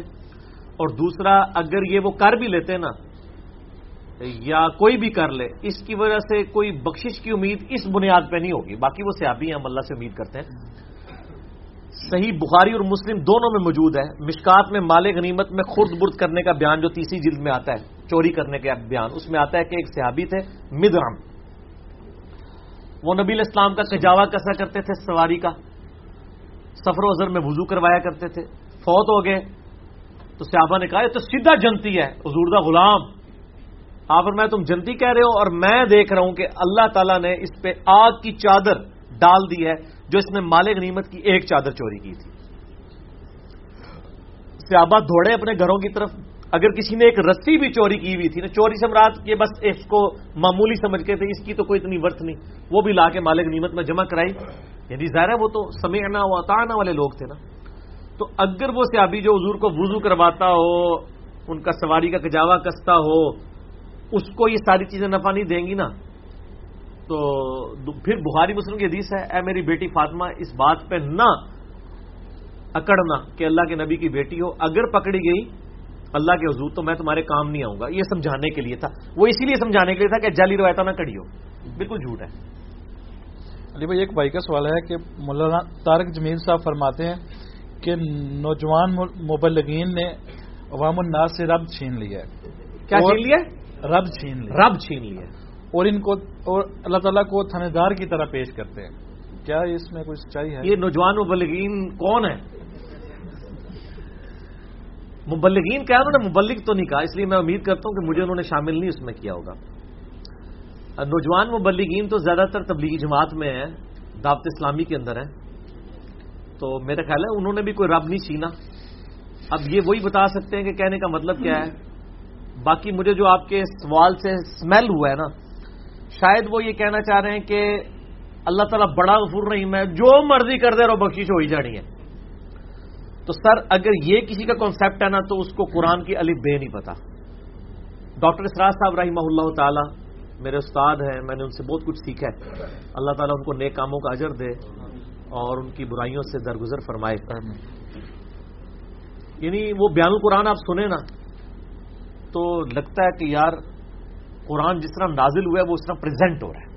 جس نے قرآن نہیں پڑھا نا، وہ تو یہی سمجھتا ہے کہ شاید اللہ تعالیٰ کو ایک بوڑھی نانی ہے جس نے یہ لوگ پیدا کیے ہیں اور ایک شگل ملا گیم ہے، اینڈ پہ ساروں کو ہی چھوڑ دے گا۔ جناب، اگر یہ معاملہ ہوتا تو انبیاء اور کتابیں آتی۔ امام محمد غزالی نے کہ سعادت میں لکھا ہے کہ جو علماء ممبروں پہ چڑھ کے لوگوں کو یہ بتا رہے ہیں نا کہ اللہ تعالیٰ بڑا غفور رحیم ہے، وہ سب کو بچ دے گا، چاہے جس طرح کی مرضی زندگی گزارو۔ وہ اصل میں یہ بتانا چاہ رہے ہیں کہ اللہ تعالیٰ کے پیغمبر جھوٹے تھے ناؤز باللہ، ان کے ساتھ جو کتابیں نازل ہوئی یہ اس میں جو وعیدیں آئی ہیں کہ جو نافرمان ہیں، ان کو دوزخ میں جھونکا جائے گا، یہ سب کا سب جھوٹ ہے، اور وہ یہ صحیح کہہ رہے ہیں۔ پھر ماؤ غزالی کہتے ہیں، ایسے علماء واجب القتل ہے میں آج کے کسی میٹھے میٹھے مبلک کے اوپر قتل کا فتوا نہیں لگا رہا، امام غزالی کہہ رہے ہیں کہ جو اس قسم کی رحمت کی آیات سنا سنا کر ان کا غلط مفہوم بیان کر کے خدا سے دور کر رہے ہیں۔ یہ تو یہودیوں کا یہی تو عقیدہ تھا سورت البکرا میں آتا نا، وہ کہتے ہیں کہ ہمیں اللہ تعالیٰ چند دنوں کے لیے ڈالے گا دوزخ میں، پھر نکال لے گا، ہم تو اللہ کے چہیتے ہیں۔ اللہ تعالیٰ ماتا تم نے کوئی عہد لیا ہوا اللہ سے؟ سورہ بکرا شروع میں اسی لیے ہے کہ تم سے ایک پہلے تم سے زیادہ لاڈلی امت تھی۔ اس حوالے سے کہ اس میں زیادہ پیغمبر آئے، تین کتابیں نازل ہوئی تو راز زبور انجیب لیکن جب انہوں نے ہم سے روگردانی کی تو ہم نے دیکھو اسے دوری بتا رہی ذلہ والمسکنہ۔ ان پہ ایسی ذلت اور مسکنت آج تک تاری ہے۔ تو سر، یہ باتیں کرنا تھانے دار والا معاملہ نہیں، قرآن کا اسلوب بھی بڑا سخت ہے۔ اس میں کوئی شک نہیں، اور میں اکثر بتاتا ہوں۔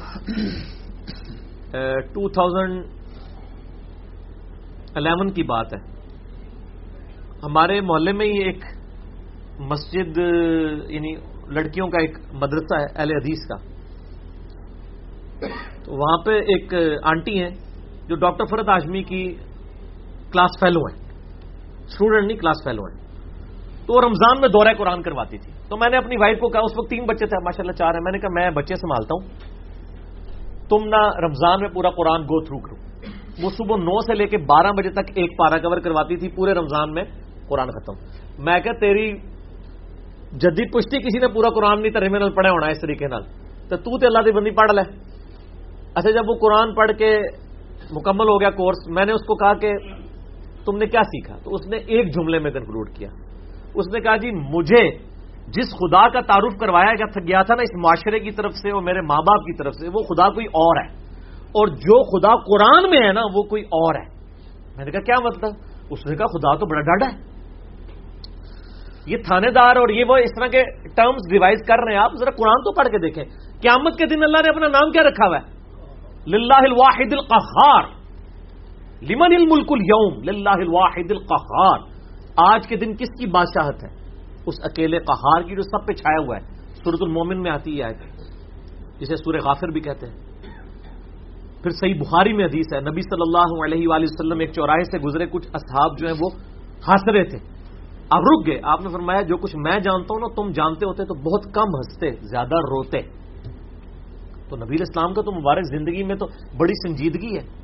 اگر کوئی یہ سمجھتا ہے کہ بغاوت کی زندگی گزارے، اپنی مرضی کی زندگی نہ، دنیا جو اللہ کی مرضی کی گزارے گا، آخرت پھر اس کی مرضی کی ہوگی۔ لیکن جو اپنی مرضی کی دنیا گزارے گا، آخرت پھر اللہ کی مرضی کی ہوگی یعنی دوزخ میں۔ بولے آدب اللہ تعالیٰ اللہ اجیر من اللہ یہ اتنا معاملہ آسان نہیں ہے۔ اللہ تعالیٰ سورہ ہجر میں فرماتا ہے۔ اعوذ باللہ من الشیطان الرجیم۔ نبی عبادی، انی ان الغفور الرحیم۔ اے نبی علیہ السلام میرے بندوں کو خبر دے دو کہ میں بڑا بخشنے والا مہربان ہوں۔ لیکن پھر ساتھ ہی فرمایا کہ ان کو یہ بھی بتا دو کہ میرا عذاب وہ بھی بہت سکتا ہے۔ بیلنس کرو۔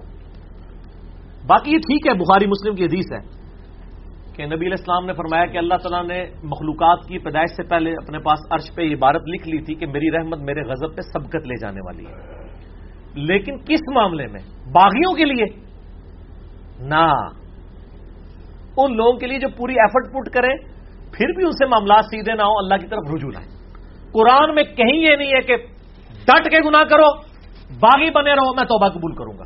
قرآن میں ہمیشہ آیا ہے کہ آپ غلطی کر بیٹھو، اللہ کی طرف رجوع لاؤ، اس کے بعد اپنی اصلاح کرو۔ اللہ تعالیٰ کو بخشنے والا مہربان پاؤ گے۔ اسی پہ میرا مسئلہ نمبر اٹھارہ ہے، گناہ کبیرہ اور توبہ کا بیان۔ اور وہ آیت نمبر بھی سترہ اور اٹھارہ ہی ہے سورت النساء کی۔ میں وہ پڑھ بھی دیتا ہوں۔ اعوذ باللہ من الشیطان الرجیم۔ بسم اللہ الرحمن الرحیم۔ انما التوبۃ علی اللہ۔ اللہ کے ذمے ہے ان لوگوں کی توبہ قبول کرنا۔ کن لوگوں کی توبہ؟ للذین یعملون السوء بجہالت۔ جو گناہ کر بیٹھے جہالت میں۔ انجانے میں ان سے غلطی ہو جائے، گناہ ہو جائے۔ ثم یتوبون من قریب۔ اس کے بعد فوراً توبہ کر لیں گے یا اللہ غلطی ہوگی۔ کو فجر کے بعد لیٹ اٹھا کہ یا اللہ معاف کر دے۔ کوشش تھی، الارم نہیں سن سکا۔ میں ابھی پڑھتا ہوں، مجھے معاف کر دے۔ اس طرح کا۔ تو جو پڑھے ہی نا اوکے جی اللہ تعالیٰ نے کہا، میں بڑا غفور رہی ماں پورے قرآن میں میرا چیلنج ہے تارک جمیل صاحب کو بھی۔ میں ان کی بڑی عزت کرتا ہوں، بلکہ سب سے زیادہ میں نے ان کا دفاع کیا ہے، جب ان کے خلاف ناسبیوں نے بھونکنا شروع کیا ہے۔ میں ان سے بڑی محبت کرتا ہوں، میں ایسٹ سمجھتا ہوں امت کے لیے۔ لیکن میں تارج میر صاحب سے پوچھتا ہوں، پورے قرآن میں کہاں لکھا ہے کہ باغی رہو تو میں معاف کروں گا؟ قرآن تو کہہ رہا ہے، اللہ کے ذمہ ان لوگوں کی توبہ کا قبول کرنا ہے جو جہالت میں گناہ کر بیٹھے۔ سما یتوبون من قریب، اس کے بعد فوراً توبہ کر لیں۔ فلا کا یتوب اللہ علیہم۔ پس ایسوں کی توبہ ہے، اللہ فرماتا ہے میرے ذمہ وکان اللہ علیم الحکیمہ اور اللہ تعالیٰ علم والا اور حکمت والا ہے۔ علم ہے اس کے پاس، لیکن اس کی حکمت ہے، ڈھیل دیتا ہے کہ چلو، توبہ کر لیں گے۔ اور اگلی آئے وہ لئی ست اور اس کی تو کوئی توبہ قبول نہیں ہوگی۔ یہ میں نہیں کہہ رہا ہوں تارجمی صاحب، یہ اللہ کہہ رہا ہے۔ للذین یا املون سیات جو کہ گناہ کرتا ہے، حتی اذا حضر احدهم الموت یہاں تک کہ جب اس کی موت کا وقت آ جاتا ہے کالا انی تبت الان وہ کہتا ہے، یا اللہ، میں اب توبہ کرتا ہوں۔ وللذین یموتون وهم کفار اور نہ ہی ان کی توبہ قبول ہوگی جو کفر کی حالت میں مرے۔ یعنی وہ پہلے مسلمانوں کا ذکر ہو رہا ہے، کافروں کو اللہ نے الگ کر دیا یعنی ایسے مسلمان جو موت کے وقت توبہ کریں ان کی بھی توبہ قبول نہیں، اور کافروں کی بھی نہیں۔ الا لهم عذابا علیما ایسے لوگوں کے لیے ہم نے دردناک عذاب تیار کر رکھا ہے۔ اللہ اجیر من النار اللہ اجیر من النار اللہ اجیر من النار اللہ من احییتہ منا فاحیہ علی الاسلام، ومن توفیتہ منا فتوفہ علی الایمان۔ تو یہ تو دیکھ لیں یہ تو قرآن کی ڈاکٹرائن ہے۔ آپ اس کو تھانے داری والی معاملہ کہہ رہے ہیں اور یہ کر رہے ہیں۔ باقی ٹھیک ہے کہ اگر ایک بندہ گناگار ہے، آپ اس کو یہ کہیں کہ توبہ کر کے اللہ کی طرف آؤ۔ وہ نائنٹی نائن قطر والا واقعہ بھی ہے نا بخاری مسلم میں۔ ہم نہیں کہہ رہے مایوسی پیدا کریں، لیکن ہم کہہ رہے خام خواہ لوگوں کو امیدیں بھی نہ دلائیں۔ اور جو سید علی کا کال ہے کہ انسان سویا ہوا ہے، جیسے ہی مرے گا جاگ اٹھے گا، اوہ، یہ کیا ہو گیا؟ اے نہ ہو جائے، کام نہ پا دو ڈرانے میں ہی آفیت ہے نا۔ اور آپ کا ڈر کا غلبہ ہی ہوگا تو تب آپ گناہوں سے بچیں گے، صرف خوشخبریوں سے نہیں بچیں گے۔ ٹھیک ہے؟ میں آپ سے کہتا ہوں، اگر دنیا میں یہ آفر کی جائے اللہ کی طرف سے کہ جو مرضی جیسی کرو، عذاب کوئی نہیں ہوگا۔ لیکن جنت نہیں ملے گی۔ سارے کہنے کے جنت ہی کئی لوڑ آتی، جنت بنا لینا۔ پریکٹیکل چیک کر لیں۔ اور اس کے بدلے میں اگر یہ بات کی جائے کہ جی آپ دنیا میں اللہ کے تابع فرمان بن کے رہو ادروائز آپ کو دوزت میں جھونک دیا جائے گا۔ کوئی بچت نہیں ہوگی۔ تبھی لوگ اللہ کی طرف آئیں گے۔ آپ اگر یہ بھی لالچ لوگوں کو دیں کہ نیک مال کرو گے تو جنت ملے گی، برے مال کرو گے تو کچھ نہیں ہوگا۔ کوئی نہیں کرے گا۔ جب تک آپ ڈر نہیں۔ اور یہ نیک بندوں کی اللہ نے نشانی بتائی ہے۔ وہ دعا کرتے ہیں رب نصرف ان عذاب جہنم، ان عذاب کانا غراما۔ سورت الفرقان میں جو مسئلہ ون ٹوینٹی ہے، اہل ایمان کی بارہ خصوصیات، میں نے پورا لیکچر ریکارڈ کروایا۔ ایک خصوصیت یہ کہ وہ دعا کرتے ہیں، اے اللہ ہم سے دوزہ کا عذاب پھیر دے، وہ تو ہمارے گلے کا پھندا بن چکا ہے، لٹکتی تلوار ہے۔ اہل ایمان تو ہر وقت ڈرتے رہتے ہیں۔ اللہ عجیرنی من اندار کیوں وظیفہ تعلیم کیا گیا؟ جامعہ ترمزی میں حدیث ہے، سیدنا عثمان، جن کو تین دفعہ جنت کی بشارت ملی ہے۔ جب قبرستان جاتے تھے، اتنا روتے تھے کہ داڑھی آنسو سے تر ہو جاتی تھی۔ لوگ کہتے تھے، یہ کیا؟ تو انہوں نے کہا، میں نے نبی الاسلام سے خود سنا ہے کہ قبر آخرت کی منزلوں میں سے پہلی منزل ہے۔ جس کی یہ منزل کامیاب ہوئی، اس کی اگلی آسان ہوتی چلی جائیں گی۔ اور جو اس میں پھنس گیا، اس کی اگلی مشکل در مشکل در مشکل ہوگی تو حضرت عثمان کو سمجھ آ گئی تھی یہ تھانے داری والا کانسیپٹ جو آپ نے اس کو نام دیا، ہم تو تھانے داری نہیں کہتے۔ ظاہر ہے خدا نے دنیا بنائی ہے۔ اور وہ اسٹیبلش کرنا چاہتا ہے کہ لوگ میرے تابع فرمان ہو گنڈا گردی کرنے کے لیے تو اس نے دنیا نہیں بنائی ہے۔ تو یہ بڑا یعنی کریٹیکل ایشو ہے اور اس معاملے میں نا یعنی مجھے بڑا دکھ ہوتا ہے اس قسم کے وائزین سے یعنی وہ اللہ تعالی کی رحمت کی آڑ میں لوگوں کو اس طرف مائل کر دیتے ہیں کہ وہ الٹا جنہوں کہتے ہیں نا کہ وہ گاٹے فٹ ہونے والی تعلیمات ہو جاتی ہیں یعنی اس سے لوگ پھر نیگیٹو رزلٹ نکالتے ہیں، آپ بیلنس بیان کریں۔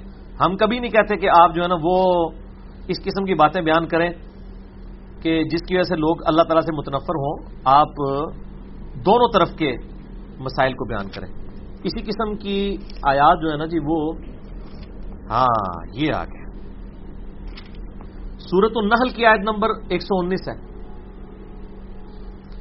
ثم ان ربك للذين عملوا السوء بجهاله پھر اس کے بعد تمہارا رب ان لوگوں کے بارے میں جو جہالت میں گنا کر بیٹھے، جو لوگ سما تابو، اس کے بعد وہ توبہ کر لیں ممبادی ذالی کا گنا کرنے کے بعد۔ وہ اسلح اور اپنی اصلاح کر لیں۔ ان ربا کا بمبادی حال غفور الرحیم بے شک اللہ تعالیٰ اس کے بعد ضرور غفور رحیم ہے۔ کس کے بعد؟ جو اللہ کی شرطیں پوری کرے گا۔ کیا شرط ہے؟ جالت میں گنا ہوا، پھر اس کے فورما توبہ کی اور اپنی اصلاح بھی کر لی۔ خالی چھڑی توبہ نہیں۔ یا الدینہ آمنو توبو اللہ توبتن نسوہا اے ایمان والو، اللہ کی طرف ایسی توبہ کرو جیسا کہ توبہ کرنے کا حق ہے۔ اب یہ ڈاکٹرائن کلیئر ہوگی۔ جو توبہ کرے، وہ اسلح اصلاح کرے۔ ان ربا کا بے شک تیرا رب ممبادی اس کے بعد لغفور رحیم، ضرور بخشنے والا مہربان ہے۔ میرا چیلنج ہے، قرآن میں کہیں یہ نہیں ہے کہ آپ باغی ہو جائیں۔ اسی طرح زندگی گزارے ترمزی میں روایت ہے کہ موت کے غرگنے سے پہلے پہلے توبہ قبول ہے۔ لیکن کس کو پتا ہے کہ کس وقت موت کا غرگرہ آ جائے گا؟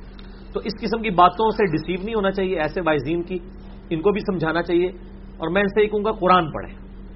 تو آپ کو پتا چلے گا کہ آپ کی ڈاکٹرائن جو ہے وہ بالکل کتاب و سنت کے خلاف ہے۔ ٹھیک ہوگا جی؟ ہاں جی۔ آگے سوال ہے۔ کیا سارے صحابہ کرام کے ساتھ رضوان اللہ علیہم اجمعین کہا جا سکتا ہے یا بیت رضوان والوں کے ساتھ؟ بیت رضوان والے تو اسپیسیفک ہیں جی ظاہر انہی کے بارے میں نازل ہوئی ہیں۔ اس کے بعد ظاہر اس کو ایکسٹینڈ کیا گیا باقی صاحب کے اوپر بھی۔ اور میرے نزدیک تو آپ غیر صحابی کو بھی رضی اللہ عنہ کی دعا دے سکتے ہیں۔ ٹھیک ہے۔ اللہ ان سے راضی ہوا، وہ تو بیت رضوان کے ساتھ خاص ہے، یا ان کے بعد بھی جن لوگوں نے احسان کے ساتھ پیروی کی۔ اللہ ان سے راضی ہو، یہ دونوں مانے ہیں رضی اللہ عنہ کے۔ تو وہ آپ کسی کو بھی کہہ سکتے ہیں۔ امام مسلم کے شاگرد نے، صحیح مسلم جب اپنے استاد سے نقل کی ہے، ابو اسحاق نے، تو انہوں نے امام مسلم کو رضی اللہ عنہ لکھا ہے۔ علیہ السلام بھی لکھ سکتے ہیں۔ قرآن میں نہیں آیا، یا النفس المطمئنہ ارجعی الى ربک راضیتا مرضیہ۔ یہ تو تمام نیک بندوں کے لیے کہ اللہ کے پاس اس حال میں لوٹ کہ اللہ تجھ سے راضی، تو اللہ سے راضی۔ اور پھر قرآن حکیم میں یہ بھی تو آتا ہے نا رضی اللہ عنہم ورضو عن ذالک لمن خشی ربا اللہ ان سے راضی، وہ اللہ سے راضی۔ یہ ہر اس شخص کے لیے جو اپنے رب سے ڈرے۔ کسی کو بھی کہہ سکتے ہیں، رحمہ اللہ بھی کہہ سکتے ہیں۔ لیکن واجب نہیں ہے۔ واجب صرف ایک چیز ہے، وہ درو شریف ہے۔ جامعہ ترمزی میں مولا علی السلام سے روایت ہے۔ کہ وہ شخص کنجوس ہے۔ اور ایک روایت ہے ترمزی میں وہ شخص برباد ہو جائے جس کے سامنے میرا درود ہو میرا ذکر ہو اور میرے مجھ پہ وہ درود نہ پڑے۔ اللہ مسلی علی محمد علی محمد۔ ایک مجلس میں نبی الاسلام کا ذکر جب کئی دفعہ ہو تو کم از کم ایک دفعہ درود پڑھنا واجب۔ آپ اور دوسرے علماء اہل سنت گفتگو کرتے وقت چار آئمہ اکٹھا کہتے ہیں۔ تو کیا امام جعفر صادق علیہ السلام کو امام نہیں مانتے؟ نہیں ہم تو امام جعفر کا نام تو بار بار لیتے ہیں اسی لیے لیتے ہیں۔ ہم نے تو یہ مت ہی توڑ دی ہے۔ ہم تو پانچ بھی نہیں ہم تو ساروں کا امام مانتے ہیں۔ میرا تو ایک یوٹیوب پہ کلپ ہے۔ میں کس امام کا مقلد ہوں؟ بید امام حسین بندے والا۔ تو آڑے پنجا تو ہوتے ہیں۔ ٹھیک ہے نا؟ ایک طرف حسین علیہ السلام کی نام لکھا ہوا ہے ریڈ کلر میں اور اس میں وہ تیر سا شو ہوا ہوا ہے۔ اور ایڈنگ ہے میں کس امام کا مقلد ہوں؟ مسئلہ ون نائنٹی سیون میرا دیکھ لیں۔ کیا ان آئمہ نے فرقے بنائے تھے؟ یا کوئی آئمہ نے نہیں بنائے۔ یا کوئی شرح یا کوئی فقہ کام فقی کام تو ظاہر ہے انہوں نے اس بات تو کی ہے وہ ایکسپرٹ اوپینین تو دیے ہیں۔ انہوں نے واضح کہہ دیا ہے جو بات ہماری کتاب و سنت سے میچ کھاتی ہے وہ لے لو جو نہیں کھاتی۔ مسئلہ ون نائنٹی سیون چار امام کی گستاخی کا الزام میں نے جواب دیا ہے ڈیڑھ گھنٹے کے اندر۔ میں نے یہ سارے تقلید اور یہ سارے ایشوز میں ریزالو کیے مسئلہ ون نائنٹی سیون یوٹیوب پہ جا کے لکھیں۔ ون نائن سیون ڈیش مسئلہ وہ کھل جائے گا۔ کیا ضروری ہے کسی فرقے کے ساتھ جوڑنا یا قرآن اور سنت پر عمل کرتے ہوئے مسلمان کہلانا صحیح ہے؟ استغفر اللہ یہ بھی زمانہ جبکہ عام طور پر بغیر فرقہ یا تقلید کے لوگوں کو گمراہ کہا جاتا ہے۔ ہاں وہ لوگوں کو واقعی کہا جاتا ہے لیکن یہ دیکھیں کتنا ظلم کا زمانہ ہے۔ اس حوالے سے یعنی زمانے میں کیسا لوگ ظلم کر رہے ہیں ہم زمانے کو برا نہیں کہہ رہے لوگ برے ہو چکے ہیں۔ آپ کسی بریلویوں کی مسجد میں جا کے یہ کہنا میں دیوبندی ہوں۔ تو وہ کہیں گے ہاں یہ بھی ایک مقدب فکر ہے اتنے لوگ دیوبندی ہیں کوئی حد نہیں۔ لیکن اسی مسجد میں آپ کہنا کہ میں کچھ بھی نہیں میں مسلم ہوں۔ وہ کہیں گے پڑھو کیڑی کو نبی کو بلا آگے جی ایسے ہی۔ حالانکہ قرآن میں اللہ تعالیٰ نے آپ کا نام مسلم رکھا ہے سورت الحج میں آیت نمبر سیونٹی ایٹ۔ ملت ابی کم ابراہیم ہوا سما کم المسلمین من قبل وفی ہاضا پیروی کرو اپنے باپ ابراہیم کی ملت کی، جنہوں نے اس قرآن کے نزول سے پہلے تمہارا نام مسلم رکھا اور اس قرآن میں بھی اللہ نے تمہارا نام مسلم رکھا۔ یہ کتنا بڑا ظلم ہے کہ آپ اپنے آپ کو مسلم کہتے ہوئے شرماتے ہیں۔ اسی طریقے سے ایک دیوبندیوں کی مسجد میں کوئی شخص چلا جائے اور وہاں جا کے کہ جی میں بریلوی ہوں کہیں گے ٹھیک ہے، پائیو ساڈے تھی کوئی مسئلہ نہیں۔ لیکن بندہ جا کے جی میں مسلم ہاں۔ نہ تو کہڑے فرقے تو آ گیا یعنی دیکھو یہ غریب تو بدتمیز تے اسٹیشن انڈیا نے جو بند بھی اور بریلی۔ جو بند بنا اٹھارہ سو سڑسٹھ میں، بریلوی نائنٹین نائنٹی سکس میں منظور الاسلام بریلوی۔ اس سے پہلے دنیا میں کوئی مسلمان اپنے آپ کو بریلوی دیوبندی نہیں کہتا تھا۔ اور مسلم تو نبی اسلام مسلم تھے۔ نبی اسلام سے بھی پہلے ہیں مسلم تو، حضرت ابراہیم اسلام مسلم تھے۔ لیکن آپ نہیں کہہ سکتے اپنے آپ کو مسلم یا مسلمان۔ فوراً کام کھڑے ہو جاتے ہیں۔ یہ تو نبی سے آ گئی ہے۔ بلکہ اب تو زیادہ ہے جب سے ہم نے وہ عرض کیا ہے۔ نام ہے بھابھی نام بھابھی میں ہوں مسلم علمی کتابی۔ جب سے ہم نے یہ عرض کیا ہے نا تو اب ہم مسلم سے کہتے ہیں علمی کتابی تو نہیں۔ اب یہ قریب ہوگا۔ پوچھیں گے مسلم کیڑا علمی کتابی؟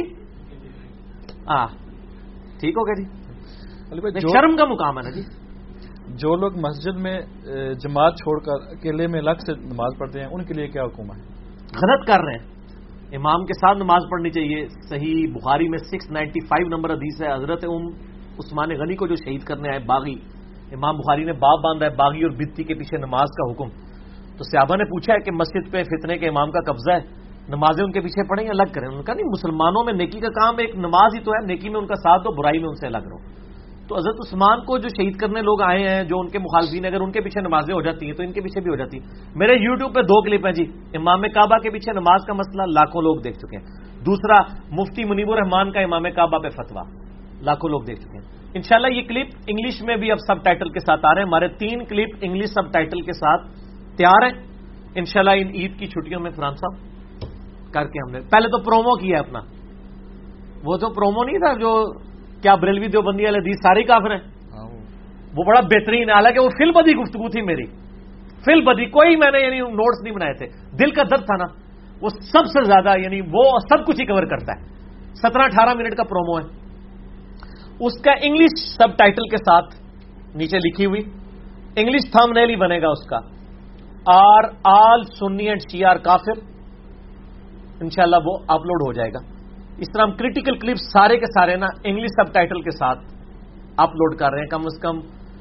وہ مسلمان جن کو اردو نہیں آتی ہے انگلش سب ٹائٹل کے ساتھ ان تک بات صحیح طریقے سے پہنچے۔ تو یہ آج کی ٹوئنٹی تھری نمبر علمی و تحقیقی مجلس میں خوشخبری ہے۔ اور ہمارے پاس الحمد اس حوالے سے ایک سورس ایسا آ گیا یعنی دعوت و تبلیغ میں ہمیں سپورٹو ایسی ٹیم اویلیبل ہوگی ہے جو فریلی یہ کام کر رہی ہے۔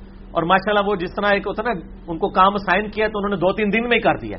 اور بڑا مشکل کام ہے، وہ ایک ایک جملے کو سننا، پھر اس کی لٹریچر میں انگلش کو ٹرانسلیٹ کرنا اور پھر اس کو صحیح جگہ پہ بٹھانا۔ تو اللہ جزائے خیر دے، جو لوگ یہ کام کر رہے ہیں۔ تو انشاءاللہ یہ آپ اب دیکھیں، انشاءاللہ یہ سب ٹائٹل والا ایشو بھی، انگلش والا مسئلہ بھی کم از کم آنا۔ ہے ہم ابھی ڈبنگ نہیں کروا رہے ڈبنگ میں ڈبنگ کے لیے پھر وہ رکت تلاش کرنی پڑے گی کہ وہ اسی طریقے سے کوئی بیان کرے۔ تو بہتر ہے کہ یہ ٹو ان ون ہو۔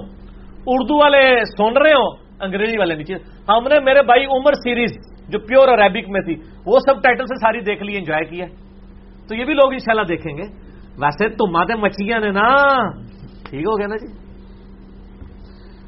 علی بھائی، اگر جماعت کا ٹائم چلا جائے، یا دیر ہو جائے بندے نماز مسجد میں پڑھنا افضل ہے یا گھر میں نہیں مسجد میں پڑھنی چاہیے تاکہ کوئی لیٹ ہوا ہے تو اس کے جماعت کروائے گھر میں ہو جائے گی اگر کوئی لیٹ ہو گیا ہے۔ اگر آپ کو یقین ہے کہ کوئی نہیں ملے گا لیکن بہتر ہے مسجد میں جا کے پڑھیں۔ مسجد میں جانے کا ثواب ہے پھر وہاں پہ ایک ماحول بھی ہوتا ہے۔ گھر میں ہو جائے گی نماز۔ اگر آپ کو یقین ہے کہ اب تو جماعت رہے گی تو اب تو فائدہ نہیں ہے۔ علی بھائی کیا عشاء کی نماز جو ہے اس کو مؤخر کر کے فجر سے پہلے پڑھ سکتے ہیں؟ ہاں میرا یوٹیوب پہ جو ہے۔ وطر جو ہے بعد میں اس میں پڑھیں گے۔ نہیں وطر بھی فجر کا وقت داخل ہونے سے پہلے پڑھنے ہوں گے کیونکہ وہ عشاء کے ٹائم کے اندر پڑھنا سنت ہے۔ ٹھیک ہوگا جی؟ بھائی کا سوال ہے کہ قرآن تو فرقوں میں بٹنے کو یا بنانے کو پسند نہیں کرتا بلکہ ان کے لیے تو وعید سناتا ہے۔ تو کیا سب پر عذاب ہوگا جنہوں نے فرقے بنائے ہوئے ہمارے علماء پسند کرتے ہیں نا فرقے بنانا۔ نبی اسلام کے اوپر اس کو جھوٹا الزام لگاتے تھے کہ نبی اسلام نے فرمایا تھا، وہ آپ نے تو خبر دی تھی۔ صحیح مسلم میں یہ بھی حدیث ہے کہ قرب قیامت میں عورتیں ایسا لباس پہنیں گی گویا کہ ننگی نظر آ رہی ہوں۔ اس کا یہ مطلب تو نہیں کہ اپنی عورتوں کو ننگا لباس پہنایا جائے۔ تو میری عمر فرقوں میں بٹے گی، یہ خبر تھی کہ بچنا ان کاموں سے۔ اور قرآن نے تو واضح کیا وہ تسیم حب اللہ جمی ولا تفرق اور ان اللہ فرق دین مکان شیعہ بے شک جن لوگوں نے دین میں فرقے بنائے اور گروہ میں بٹ گئے۔ نبی اسلام آپ کا تو ان سے تعلق ہی کوئی نہیں ہے۔ تو ہم یہی تو رونا رو رہے ہیں میرا تو ہر لیکچر ہی اس کے اوپر ہے۔ یہ تو ان کو سمجھانا چاہیے جنہوں نے فرقے بنائے ہیں انڈیا کے شہروں کے نام کے اوپر۔ اگر کوئی کسی کو ناحق قتل کرتا ہے یا کسی کوئی گناہ کبیرہ کا مرتکب ہوتا ہے تو اس کا حکم صحابی کے لیے اور ہمارے لیے ایک ہوگا یا فرق ہوگا؟ سب کے لیے برابر ہی ہے نا جی بخاری مسلم کی حدیث ہے۔ میری بیٹی فاطمہ بھی چوری کرے گی تو اس کے بھی ہاتھ کٹیں گے۔ زنا بعض صاحب سے ہوئے نبی اسلام نے ان کے اوپر حد بھی جاری فرمائی ہے۔ کیوں نہیں ہوگا؟ کیا اللہ اور اس کے بندے کی نافرمانی شرک ہے؟ جو شریعت ملی ہے اسے چھوڑ کر کہتے ہیں ہمارا قیدا ہمارا ہمارا قیدا میرا قیدا ہمارے علماء۔ اگر ان کی بات خلاف ہے تو وہ بھی شرک اس حوالے سے تو ہے نا کہ جی تعلیمات کو چھوڑ رہے ہیں ظاہر باقی تو ان کو طویل کی غلطی لگی ہوئی ہے۔ میرا یوٹیوب پہ کلپ دیکھ لیں کلمہ گو مشرق اور کافر مشرق میں فرق۔ یہ کلمہ گو مشرق ہے یہ کافر نہیں ہے جو یہ کر رہے ہیں۔ تو ان کی اصلاح کرنی چاہیے بجائے فتوے لگانے کے۔ فتوے لگانے سے کوئی فائدہ نہیں ہونا۔ یہ بڑا قیمتی میرا کلپ ہے کلمہ گو مشرق اور کافر مشرق میں فرق۔ یہ فرق کرنا چاہیے بال لوگ فتوے لے کے تو چڑھ دوڑے ہوئے ہیں لوگوں کے اوپر۔ یہ کام نہیں کرنا چاہیے۔ علی بھائی سوال ہے کہ امام مہدی علیہ السلام آئیں گے اور پوری دنیا میں اسلام پھیلے گا۔ اور سب مسلمان ہوں گے اور دوسری جگہ آپ نے کہا تھا کہ قیامت تک قیامت تب تک نہیں آئے گی جب تک ایک مسلمان بھی زمین پر ہے۔ وہ اس کے بعد پھر دوبارہ معاملہ ہو گیا۔ پہلے تو مجھے اس کے اوپر ایک چٹکلا آ گیا۔ آپ نے کہا کہ امام مہندی آئیں گے پوری دنیا میں اسلام پھیل جائے گا۔ بریلویت دیوبندیت اہل دیسیت یا اسلام۔ انہوں نے اسلام لکھا نہیں اسلام لکھے نا تو بریلویوں سے پوچھے وہ کہیں گے بریلویت پھیلے گی۔ کیونکہ اس کے علاوہ تو اسلام مانتے ہی نہیں وہ۔ شیعہ کہتے ہیں شیعت پھیلے گی۔ ہم کہتے ہیں وہی کچھ پھیلے گا جو نبی اسلام نے۔ ہوا سم ماکم المسلمین۔ ان دین عند اللہ الاسلام میں یب تک گئی اسلامی دین فلئی یق من ہوں اسلام کے علاوہ کوئی اور دین اللہ تعالیٰ کا کیا مطلب قبول نہیں کرے گا. تو وہ یہ ہے کہ وہ اس کے بعد وہ بخاری مسلم میں حدیث ہے کہ جب پورا غلبہ ہو جائے گا، امام مہدی چلے جائیں گے، عیسیٰ علیہ السلام بھی چلے جائیں گے، پھر دوبارہ سے گمراہی آئے گی، حتیٰ کہ ایک خوشبودار ہوا چلے گی، سارے اہل ایمان کی روح قبض کر لی جائے گی، دنیا میں صرف کافر رہ جائیں گے۔ تو اللہ تعالیٰ کافروں پہ قیامت کو قائم کرے گا یہ اس کے بعد والا معاملہ ہے۔ ٹھیک ہو گیا جی؟ شیطان کا وسوسہ دلانا نماز یا عام حالت میں یا نیند میں کیا بندہ گناہ کا مرتکب ہوگا؟ جبکہ وہ اس کے اس کے تصور میں بھی نہ ہو۔ وہ وسوسہ آئے تو اس کو دور کرنے کا طریقہ یہ ہے کہ آپ اس کی توجہ نہ دیں۔ اس کا جواب نہ تلاش کریں۔ اور مسئلہ ایٹی تھری یہ دیکھ لیں میرا شیطانی وسوسے اور ان کا علاج۔ میں نے اس کا انٹلیکچل علاج بھی کیا اور وظائف والا بھی کیا۔ وہ دیکھ لیں۔ توحید پر بات کرنا یا بیان کرنا اتنا مشکل کیوں ہے؟ کوئی کہتا ہے کہ نبی وسلم کا گستاخ، کوئی کہتا ہے صحابہ کا گستاخ، اور کوئی کہتا ہے اہل بیت کا گستاخ۔ کیا اللہ تعالیٰ کا بھی کوئی گستاخ ہے؟ یہ تو میری باتیں کر رہا ہے۔ سوال لکھنے والا۔ اس کا جواب مولانا ساگ صاحب نے بڑا اچھا دیا تھا۔ وہ کہتے ہیں توحید جب بیان کریں گے تو نبیوں کی گستاخی تو آٹومیٹکلی ہو جائے گی۔ کیونکہ جب آپ توحید بیان کر رہے ہیں پھر آپ کو یہ کہنا پڑے گا کہ نبی کے اختیار میں تو کچھ نہیں ہے۔ اللہ ہی اللہ ہے۔ تو آپ کے نزدیک تو یہ گستاخی ہے۔ جو میں نے سورت المائدہ کی بھی آیت پڑھی تھی، ایک مجلس میں اس کو میں نے کور کیا ہے۔ سورت المائدہ کی آیت نمبر ہے سیونٹین۔ ٹھیک ہے؟ یہ گستاخی اگر ہیں، تو یہ تو قرآن میں لکھی ہوئی ہیں۔ اب آپ خود ہی فیصلہ کر لیں کہ اصل میں آپ کی مت ماری گئی ہے کہ قرآن کی آیات کو آپ گستاخانہ سمجھ رہے ہیں اعوذ باللہ من الشیطان الرجیم۔ لقد کفر اللہ قالو ان اللہ المسیح ابن مریم بے شک وہ لوگ کافر ہیں جو کہہ رہے ہیں کہ اللہ تعالیٰ ہی عیسیٰ ابن مریم ہے. عیسیٰ ابن مریم اصل میں یہ اللہ ہی ہے. تو قصور کس کا ہے؟ عیسیٰ کا یا ماننے والوں کا؟ لیکن غصہ دیکھیں. ال فمئی یم من اللہ شعیح نبی الاسلام ان عیسائیوں سے کہیے کہ اللہ کا کوئی کیا بگاڑ لے گا؟ ان ارادہ یوہ لکل مسیح ابن مریم. اگر اللہ ارادہ کرے کہ مسیح ابن مریم کو ہلاک کر دے، وہ ام اور اس کی ماں کو بھی ومن فل ارد جمیا اور جتنے زمین میں یعنی سارے بزرگ ختم کر دے اللہ تعالیٰ۔ اور ختم نہیں، ہلاک کا لفظ استعمال ہوا ہے۔ یا خلق ما یشا اللہ تعالیٰ جو چاہتا ہے پیدا فرماتا ہے۔ واللہ علا کلی شعین قدیر۔ اور اللہ تعالیٰ ہر چیز پر قدرت رکھتا ہے۔ اللہ فرماتا ہے، اگر اللہ عیسیٰ، اس کی ماں سب کو ہلاک کر دے اللہ کا کو کیا بگاڑ لے گا؟ عیسائیت نے شرک تو کیا تھا اللہ کے ساتھ، حضرت عیسیٰ کو کھڑا کیا۔ تو حضرت عیسیٰ علیہ السلام کو اللہ نے کیوں ٹارگٹ کیا؟ تاکہ توحید کو اسٹیبلش کیا جائے۔ اس کے بغیر بات ہی نہیں ہو سکتی۔ نبی اسلام سے تین دفعہ قرآن میں کروایا گیا ہے کل انی خوف ان آسائی تو ربی آزاب یومن عظیم اے نبی اسلام آپ فرمائے بے شک مجھے بھی یہ خوف لگا ہوا ہے کہ بال فرض اگر میں نے بھی اپنے رب کی نافرمانی کی، مجھے بھی بڑے دن کا عذاب آ پکڑے گا۔ سورت الملک آخری آیات۔ قل آرائی تم ان لکنی اللہ مما رحمنا؟ فبئی جیر الکافرین من عذاب علیم اے نبی فرما دیجیے، اگر اللہ مجھے ہلاک کر دے، میرے سارے صحابہ کو ہلاک کر دے، تو تم کس اکڑ میں ہو؟ کافر کس چکر میں ہے کہ وہ بچ جائیں گے؟ ہم تو خود ڈرتے ہیں کہ اللہ کی نافرمانی کی وجہ سے ہمارے ساتھ یہ معاملہ نہ ہو جائے۔ اے سر، اے کتاب و سنت والا خدا ہے۔ انڈیا، پاکستان، بنگلہ دیش والا خدا کوئی اور ہے۔ ٹھیک ہے؟ وہ بابیاں ہے ایک کتابیں کی گل ہو رہی ہے نہ میں وابی نہ میں بابی میں ہوں مسلم علمی کتاب ذرا مسکینوں کی طرح بھی کبھی کہنا چاہیے نا وہ کہنا نا ایک بار جھوم کے کہہ دو آہستہ کہہ دو یوں کر کے کہہ دو ایک بار مسکینوں کی طرح بھی کہہ دو کہ نہ میں وابی نہ میں بابی میں ہوں مسلم علمی کتابی منو مسلمان رہن دو علی بھائی اگر کسی کی موت اس حالت میں ہوئی ہو کہ اس نے فرض نماز اور روزہ نہ رکھا ہو یا کتائی کی ہو۔ لیکن اللہ کے سوا کسی کو شریک نہ ٹھہرایا تو کیا اس کی بخشش ہوگی؟ اور اگر وہ تو شرک کر کے مرا اور کیا ان کی اولاد ان کی اولاد کی دعا یا سال سواب وہ دعا دعا کرتے رہے وہ اللہ کا اور بندے کا معاملہ ہے۔ باقی شرک تو اس نے کیا ہے۔ صحیح مسلم میں ٹو فور سکس نمبر حدیث ہے کہ بندے کے شرک اور ایمان کفر اور ایمان کے درمیان فرق کی نماز ہے۔ جب نماز ہی نہیں پڑھی، شرک کیا۔ ابو دو ترمزی کی حدیث ہے، جس نے جان بوجھ کے نماز چھوڑی، گویا کہ اس نے کفر کیا۔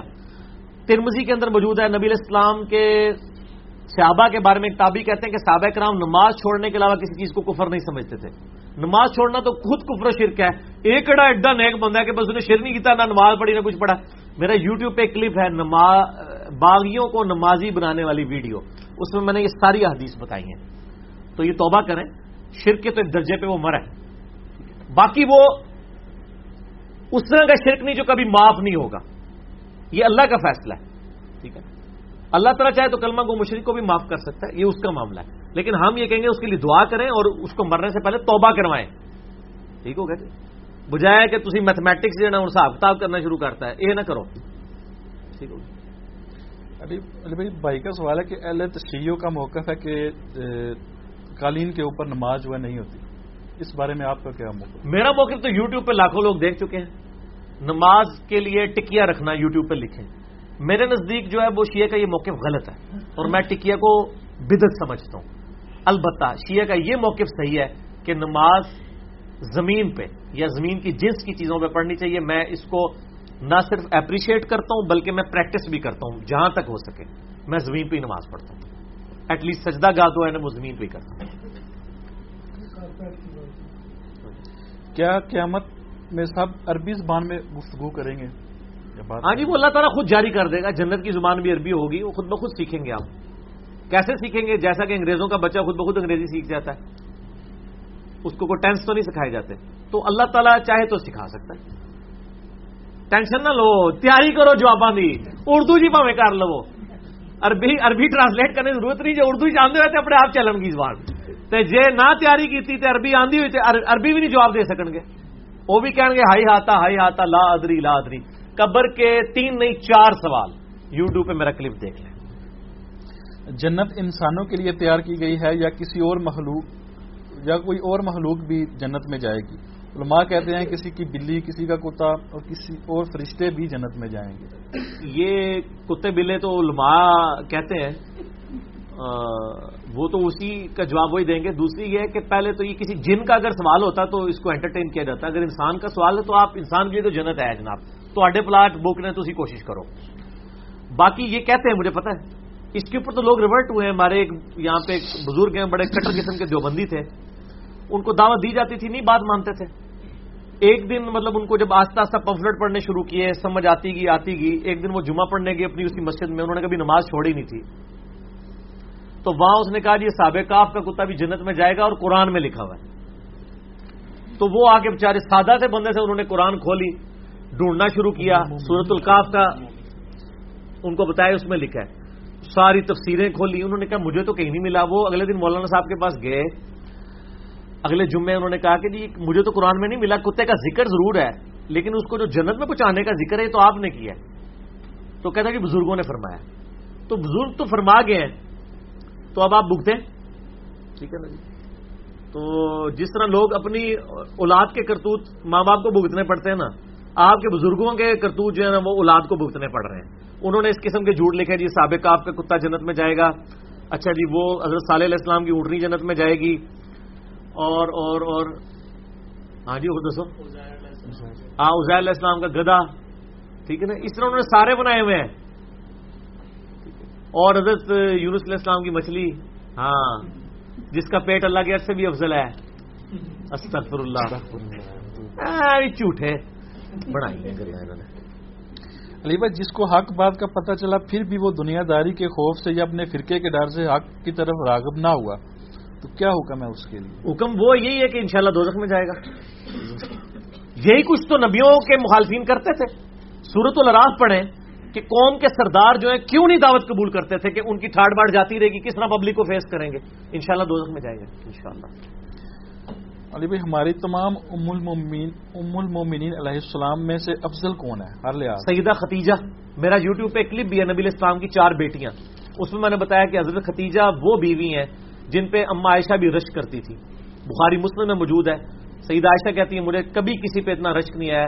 کہ حضرت ختیجہ رضی اللہ تعالیٰ نے کی وفات کے بعد بھی نبی الاسلام ان کی سہیلیوں کو بھی جو ہے نا وہ جب قربانی کا گوشت وغیرہ یا اور چیزیں صدقہ کیا کرتے تھے، ان کو یعنی بھجوایا کرتے تھے۔ اور سب سے بڑی بات، ان کی زندگی میں نبی الاسلام نے دوسری شادی نہیں کی ہے۔ چوبیس سال تک عقد میں رہی ہیں، دوسری شادی نہیں کیا تو حضرت ختیجہ سب سے پہلے ایمان بھی لائی ہیں، مولا علی سے پہلے بھی۔ مولا علی سے بھی پہلے حضرت ختیجہ ایمان لے کے آئی ہیں، کیونکہ سب سے پہلے نبی اسلام نے ان کو آگے بتایا۔ اس کے بعد سیدنا علی مسلمان ہوئے اس کے بعد سیدنا زید ابن حرسہ اور اس کے بعد سیدنا ابو بکر صدیق رضی اللہ عنہ اجمعین علیہ السلام اجمعین۔ سورت رات کی سات نمبر آیات میں ہادی سے کون مراد ہے؟ سورہ؟ سورت رات کی سات نمبر آیات میں ہادی سے کون مراد ہے؟ ہادی پہلے تو وہ آیت لکھ دیتے تو ذرا بہتر تھا۔ آیت نہیں لکھی۔ آیت چار پانچ چھ سات۔ ہاں یہ آ گئے ویقول الذین کفروا لولا انزل علیہ آیاتم من ربہ انما انت منذر ولکل قوم ہاد ہاں یہ تو آ رہا ہے نا کانٹیکس میں انبیاء کرام علیہ السلام کے کہ جب بھی وہ دعوت لے کے آئے تو ان کے مخالفین نے کہا ان پہ کیوں معجزہ کیوں نہیں نازل کیا گیا؟ اور ہر قوم میں کوئی نہ کوئی ہادی آتا ہے۔ ہادی سے مراد یہاں پیغمبر ہے۔ ہر قوم کا اللہ تعالیٰ آتا ہے کہ ایک ہادی اللہ تعالیٰ اس کو بنا کے بیچتا ہے۔ جیسے میں لفظ استعمال کرتا ہوں منجی۔ ہادی ہدایت دینے والا نجات دینے والا وہ وقت کا پیغمبر ہوتا ہے۔ ہمارے ہادی نبی علیہ السلام ہے جی بھائی بھائی کا سوال ہے جب بھی ہم کسی سے بات بڑا کو دکھیا بھائی ہے۔ وہ پائی کام بھی کرو۔ اے میرے نے لا کے سارے گلے رکھ کے نا رونے رو رہے ہوں نے۔ وہ دعوت دیتے ہیں لوگ سنتے نہیں ہیں۔ میں نے پھر ان کو نا مجھے جب غصہ آتا ہے نا میں کہتا ہوں کہ تمہارا پتہ کیا مثال یہی ہے۔ کہ نبی الاسلام اللہ تعالیٰ کہتے ہیں، یا اللہ، میں ان کو دعوت دیتا ہوں کوئی مجھے پاگل کہتا ہے، کوئی مجھے شاعر کہتا ہے، کوئی مجھے مجنو کہتا ہے، کوئی مجھے پتھر مارتا ہے. کہیں آپ کو ملتا ہے کہ نبی الاسلام نے اللہ تعالیٰ کو یہ آئے دن شکایتیں لگائی ہوں؟ بلکہ یہ کچھ ہوتا تھا، آپ صبر کرتے تھے، اللہ بھی صبر کی تلقین کرتا ہے۔ اس کا منطقی انجام یہی ہے۔ اسی لیے کامیابی کی چارچ رائے تھا اللہ دینا امن عامر الصالحات و بالحق۔ حق بات کی وسیعت و تباس صبر صبر تو جڑا ہوا ہے حق کے ساتھ۔ حق کریں گے تو آپ کو کوئی پھولوں کا ہار تو نہیں پہنائے گا۔ ماریں گے نا لوگ؟ تو اس طرح کی جب کوئی بات ہوتی ہے تو آپ رونا نہ رویا کریں یہ آپ اپنی نیکیاں بھی ضائع کر رہے ہیں۔ نہ رونا روئیں۔ آپ اللہ کے حضور دعا کریں اور دعوت و تبلیغ کا کام جاری رکھیں۔ ہاں جی۔ ہاں جی۔ صحیح بہاری کی حدیث ہے کہ مسلمان کو گالی دینا یا قتل کرنا کفر ہے جبکہ یہاں پر گالی دینا فسق ہے قتل کرنا کفر ہے۔ یہ الفاظ۔ جبکہ یہاں تو سب ایک دوسرے کو یہی کہتے ہیں۔ جی ہمیں بھی ہے جی بڑی مہربانی بتا دیا ہم نے۔ آپ لوگوں کو ایجوکیٹ کریں۔ یہی لوگوں کو بتائیں۔ میرے گلے لا کے رو رہے ہیں؟ میں تو آلریڈی ہی رونا رو رہا ہوں۔ تو لوگوں کو بتائیں۔ بڑی اچھی انفارمیشن ہے جی۔ گڈ بریکنگ نیوز لیکن ہمیں پتہ ہے پہلے ہی۔ حدیث شفاعت میں ہے کہ حضرت ابراہیم علیہ السلام اور دوسرے نبی اور دوسرے نبی علیہ السلام کہیں گے نفسی نفسی ہاں جی۔ تو ہم جیسوں کا کیا حال ہوگا؟ آپ جیسوں کا حال یہ کہ آپ کسی پیر کے مرید ہو جائیں وہ اس وقت تک جنت میں نہیں جائیں گے جب تک آپ کو جنت میں نہ لے جائیں۔ اب دیکھ لیں کتنا بڑا تماشا یہ بخاری مسلم میں حدیث ہے کہ تمام نبی نفسی نفسی کریں گے اور یہ کہتے ہیں ہمارے بابے کہیں گے کہ میں جنت میں داخل نہیں ہوں گا۔ تو سر مرید ہو جائیں آپ۔ کوئی مسئلہ نہیں۔ ظاہر ہے کہ تیاری تو کرنی ہوگی۔ اس سے پہلے موت سے پہلے پہلے تیاری کر لیں۔ میرا یوٹیوب پہ ایک لیکچر ہے مسئلہ 146 موت سے پہلے توبہ کی ضرورت۔ اور مسئلہ 196 کاش میں دنیا میں واپس جا سکتا۔ یہ کلپ دیکھ لیں اور اپنی اصلاح کریں۔ شکر کریں، آپ کو یہ پتہ چل گیا اب اس پہ پینا ڈال کے نہ بیٹھ جائیں، رونا پیٹنا نہ کریں۔ اب یعنی اس کا کوئی تدارک کریں۔ ٹھیک ہے، جب انسان کو یہ بات پتہ چلتی ہے کہ یہ معاملہ ہونے والا ہے تو انسان اس کے لیے تیاری شروع کرتا ہے۔ مثال کے طور پہ آپ کو یہ پتا چلے کہ کل سے تین دن کے لیے پیٹرول ملنا بند ہو جائے گا ہڑتال کی وجہ سے۔ تو آپ مطلب رونا پیٹنا تو نہیں کریں گے نا۔ آپ موٹر سائیکل نکالیں گے، ٹینکی فل کروا لیں گے۔ تو آپ کو پتا ہے کہ ہم دن نبی بھی نفسی نفسی کریں گے، تو آپ تیاری شروع کریں۔ باقی یہ کہ وہ نفسی نفسی اپنے اس مرتبے کی وجہ سے کر رہے ہوں گے کہ اللہ اتنے جلال میں ہوگا کہ وہ ڈر رہے ہوں گے کہ ہمارے ساتھ کیا معاملہ ہوگا۔ ظاہر نبیوں کو تو پھر امان مل جائے گی نبی اسلام کی شفاعت کے بعد۔ تو یہ ہمیں بتانے کے لیے بات کی گئی ہے کہ آپ لوگ بے فکر نہ ہو جائیں اس حوالے سے۔ یہ نہیں ہے کہ اس کے بعد وہ اس کے بعد ظاہر ان کو امان ملے گی وہ لوگوں کی شفاعت بھی کریں گے اللہ کے ذریعے سے۔ وقت نماز سے پانچ دس منٹ پہلے نماز پڑھ لینا جائز ہے کیا؟ وقت جب داخل نہیں ہوا تو نماز نہیں پڑھ سکتے وقت داخل ہونا ضروری ہے۔ اور اس میں بھی فجر کا وقت تو الگ سے ہے زور و اثر اکٹھی پڑھ سکتے ہیں مغربی شاہ اکٹھی پڑھ سکتے ہیں لیکن وقت داخل ہونا ضروری ہے۔ باجماعت نماز ادا کرتے ہوئے اگر اتحاد پڑھنے کی بجائے صورت اخلاص پڑھے تو سجدہ صاحب نہیں کر سکتا اس بارے میں۔ سجدہ صاحب ظاہر امام کے پیچھے تو آپ نہیں کریں گے نا۔ لیکن اتہ یاد یہ نہ ہو کہ اتہ یاد ہی چھوٹ گئی ہو۔ درو شریف تک پڑھنا واجب ہے۔ اگر امام نے سلام بھی پھیر دیا ہے تو آپ سلام نہ پھیریں۔ آپ کو سلام پھیرتے وقت یاد آ گیا تو آپ یاد اپنی دوبارہ سے پڑھ لیں اگر بھول گئے۔ اس کے بعد سلام پھیرے نماز ہو جائے گی۔ سجدہ صاحب کی ضرورت نہیں ہے۔ علی بھائی ایک بھائی نے سوال بھیجا کہ بجلی کا بل ایک لاکھ روپے سے اوپر آ گیا ہے۔ تو کیا کھالیں بیچ کر یہ بل ادا کیا جا سکتا ہے اپنے گھر کا بل ہے یا مسجد مدرسے کا؟ یہ علی بس نہیں بڑا خطرناک سوال کیتا جائے۔ ٹھیک ہے نا یہ کلیئر کرو نا جناب۔ تو مسجد کا بل ہے تو ظاہر ہم اس نے زن رکھتے ہیں کہ مسجد کا ہی بل ہوگا۔ تو اور وہ کیونکہ عموماً یہ مشہور ہے نا کہ صدقے کے پیسے مسجد میں نہیں لگ سکتے نا۔ تو میں نے پہلے بھی بتایا تھا پچھلی دفعہ میں نے وہ چیف جسٹس کے ڈیم فنڈ والے میں نے بتایا تھا کہ مسلمانوں کا فنڈ کمبائنڈ ہی ہوتا تھا۔ وہیں پہ زکات آتی تھی وہیں پہ مال غنیمت آتا تھا وہیں پہ ساری چیزیں آتی تھیں۔ تو ظاہر ہے کہ وہ اس کی تفریح کا آپ نہیں اس حوالے سے کر سکتے۔ ٹھیک ہو گیا جی؟ قربانی کا جانور ذبح کرتے وقت کوئی خاص دعا ہے تو وہ وہی دعا ہے نا بسم اللہ اللہ اکبر جو صحیح مسلم میں آئے نبی اسلام تکبیر پڑا کرتے تھے۔ علی بھائی آپ امام بخاری امام مسلم وغیرہ کو اپنا بزرگ مانتے ہیں اور ان کو تمام لوگوں کا کوئی اور ان تمام لوگوں کا کوئی ذکر نہیں کرتے۔ جنہوں نے امام بخاری کی حادیث اور کتابیں صحیح صحیح آپ تک پہنچا دی الٹا ان کا مذاق اڑاتے ہیں۔ مثلا کس نے پہنچائی جس کا میں نے مذاق اڑایا؟ یہ تو علی بھائی انہوں نے کوئی ہاں، مینشن تو ان کا مذاق تو آپ خود اڑا رہے ہیں۔ ٹھیک ہو گیا جی؟ اگر آپ اس کا کوئی مذاق سمجھتے ہیں میں نے بائی نیم کبھی بھی یعنی اس حوالے سے نہیں جب بھی کوئی غلطی ہائی لائٹ کیا وہ بھی گستاخی کی لیول کی۔ میری کچھ ذاتی تو کسی کے ساتھ کوئی معاملہ نہیں ہے۔ اور دوسرا میرے تک بخاری مسلم اللہ تعالیٰ نے پہنچایا ہے۔ قرآن کی حفاظت کا ذمہ اللہ کے ہے۔ بخاری مسلم کی حدیث ہے جی سر آپ لے لیں، اگر آپ میری آپ زبان کھلوانا چاہتے ہیں۔ بخاری مسلم دونوں میں حدیث ہے، اللہ تعالیٰ فاسق سے بھی دین کا کام لے لیتا ہے۔ یہ میرے پاس جو یہ بخاری مسلم پڑی ہوئی ہے نا، یہ بزرگان انگریز نے پہنچائی ہے، کیونکہ پرنٹنگ پریس ان کا ہے۔ چھپی اس کے اوپر ہے۔ قرآن پوری دنیا میں جا جا رہے ہیں انگریزوں کے پرنٹنگ پریس پہ۔ تو میں احترام کرتا ہوں ان کا۔ اب یہ کہیں گے اس کی بنیاد پہ میں انگریزوں کے قیدوں کو صحیح مان لوں؟ نہ۔ مڈل مین کے طور پہ تو ٹھیک ہے۔ اسی طریقے سے اگر کسی بزرگ نے کوئی اس طرح کا معاملہ کیا ہے مڈل مین تھے کوئی کاتب ہوگا، ٹھیک ہے نا؟ امام بخاری نے خود ہی صحیح بخاری لکھی ہے اور بعد نسل در نسل پہنچی ہے ہم تک۔ اس کا یہ مطلب نہیں، چاہے آپ مجھے بتائیں۔ آپ کے پاس جب ڈاکیا کو خط لے کے آتا ہے تو آپ ڈاکیے کے ہاتھ پاؤں چومنا شروع کر دیتے ہیں۔ وہ تو ڈیوٹی پوری کر رہا تھا، اس کو تو پتہ نہیں ہوتا اس کے اندر کیا لکھا ہے۔ اور آپ کے بھی اکثر بزرگوں کا یہ حال ہے کہ ان کو نہیں پتا قرآن حدیث میں کیا لکھا ہے۔ اکثر کا یہ حال ہے۔ میں تو کہتا ہوں ان سے نمازیں سنیں، نمازوں کا ترجمہ نہیں، نہ ایڈی گستاخی نہیں کرنی۔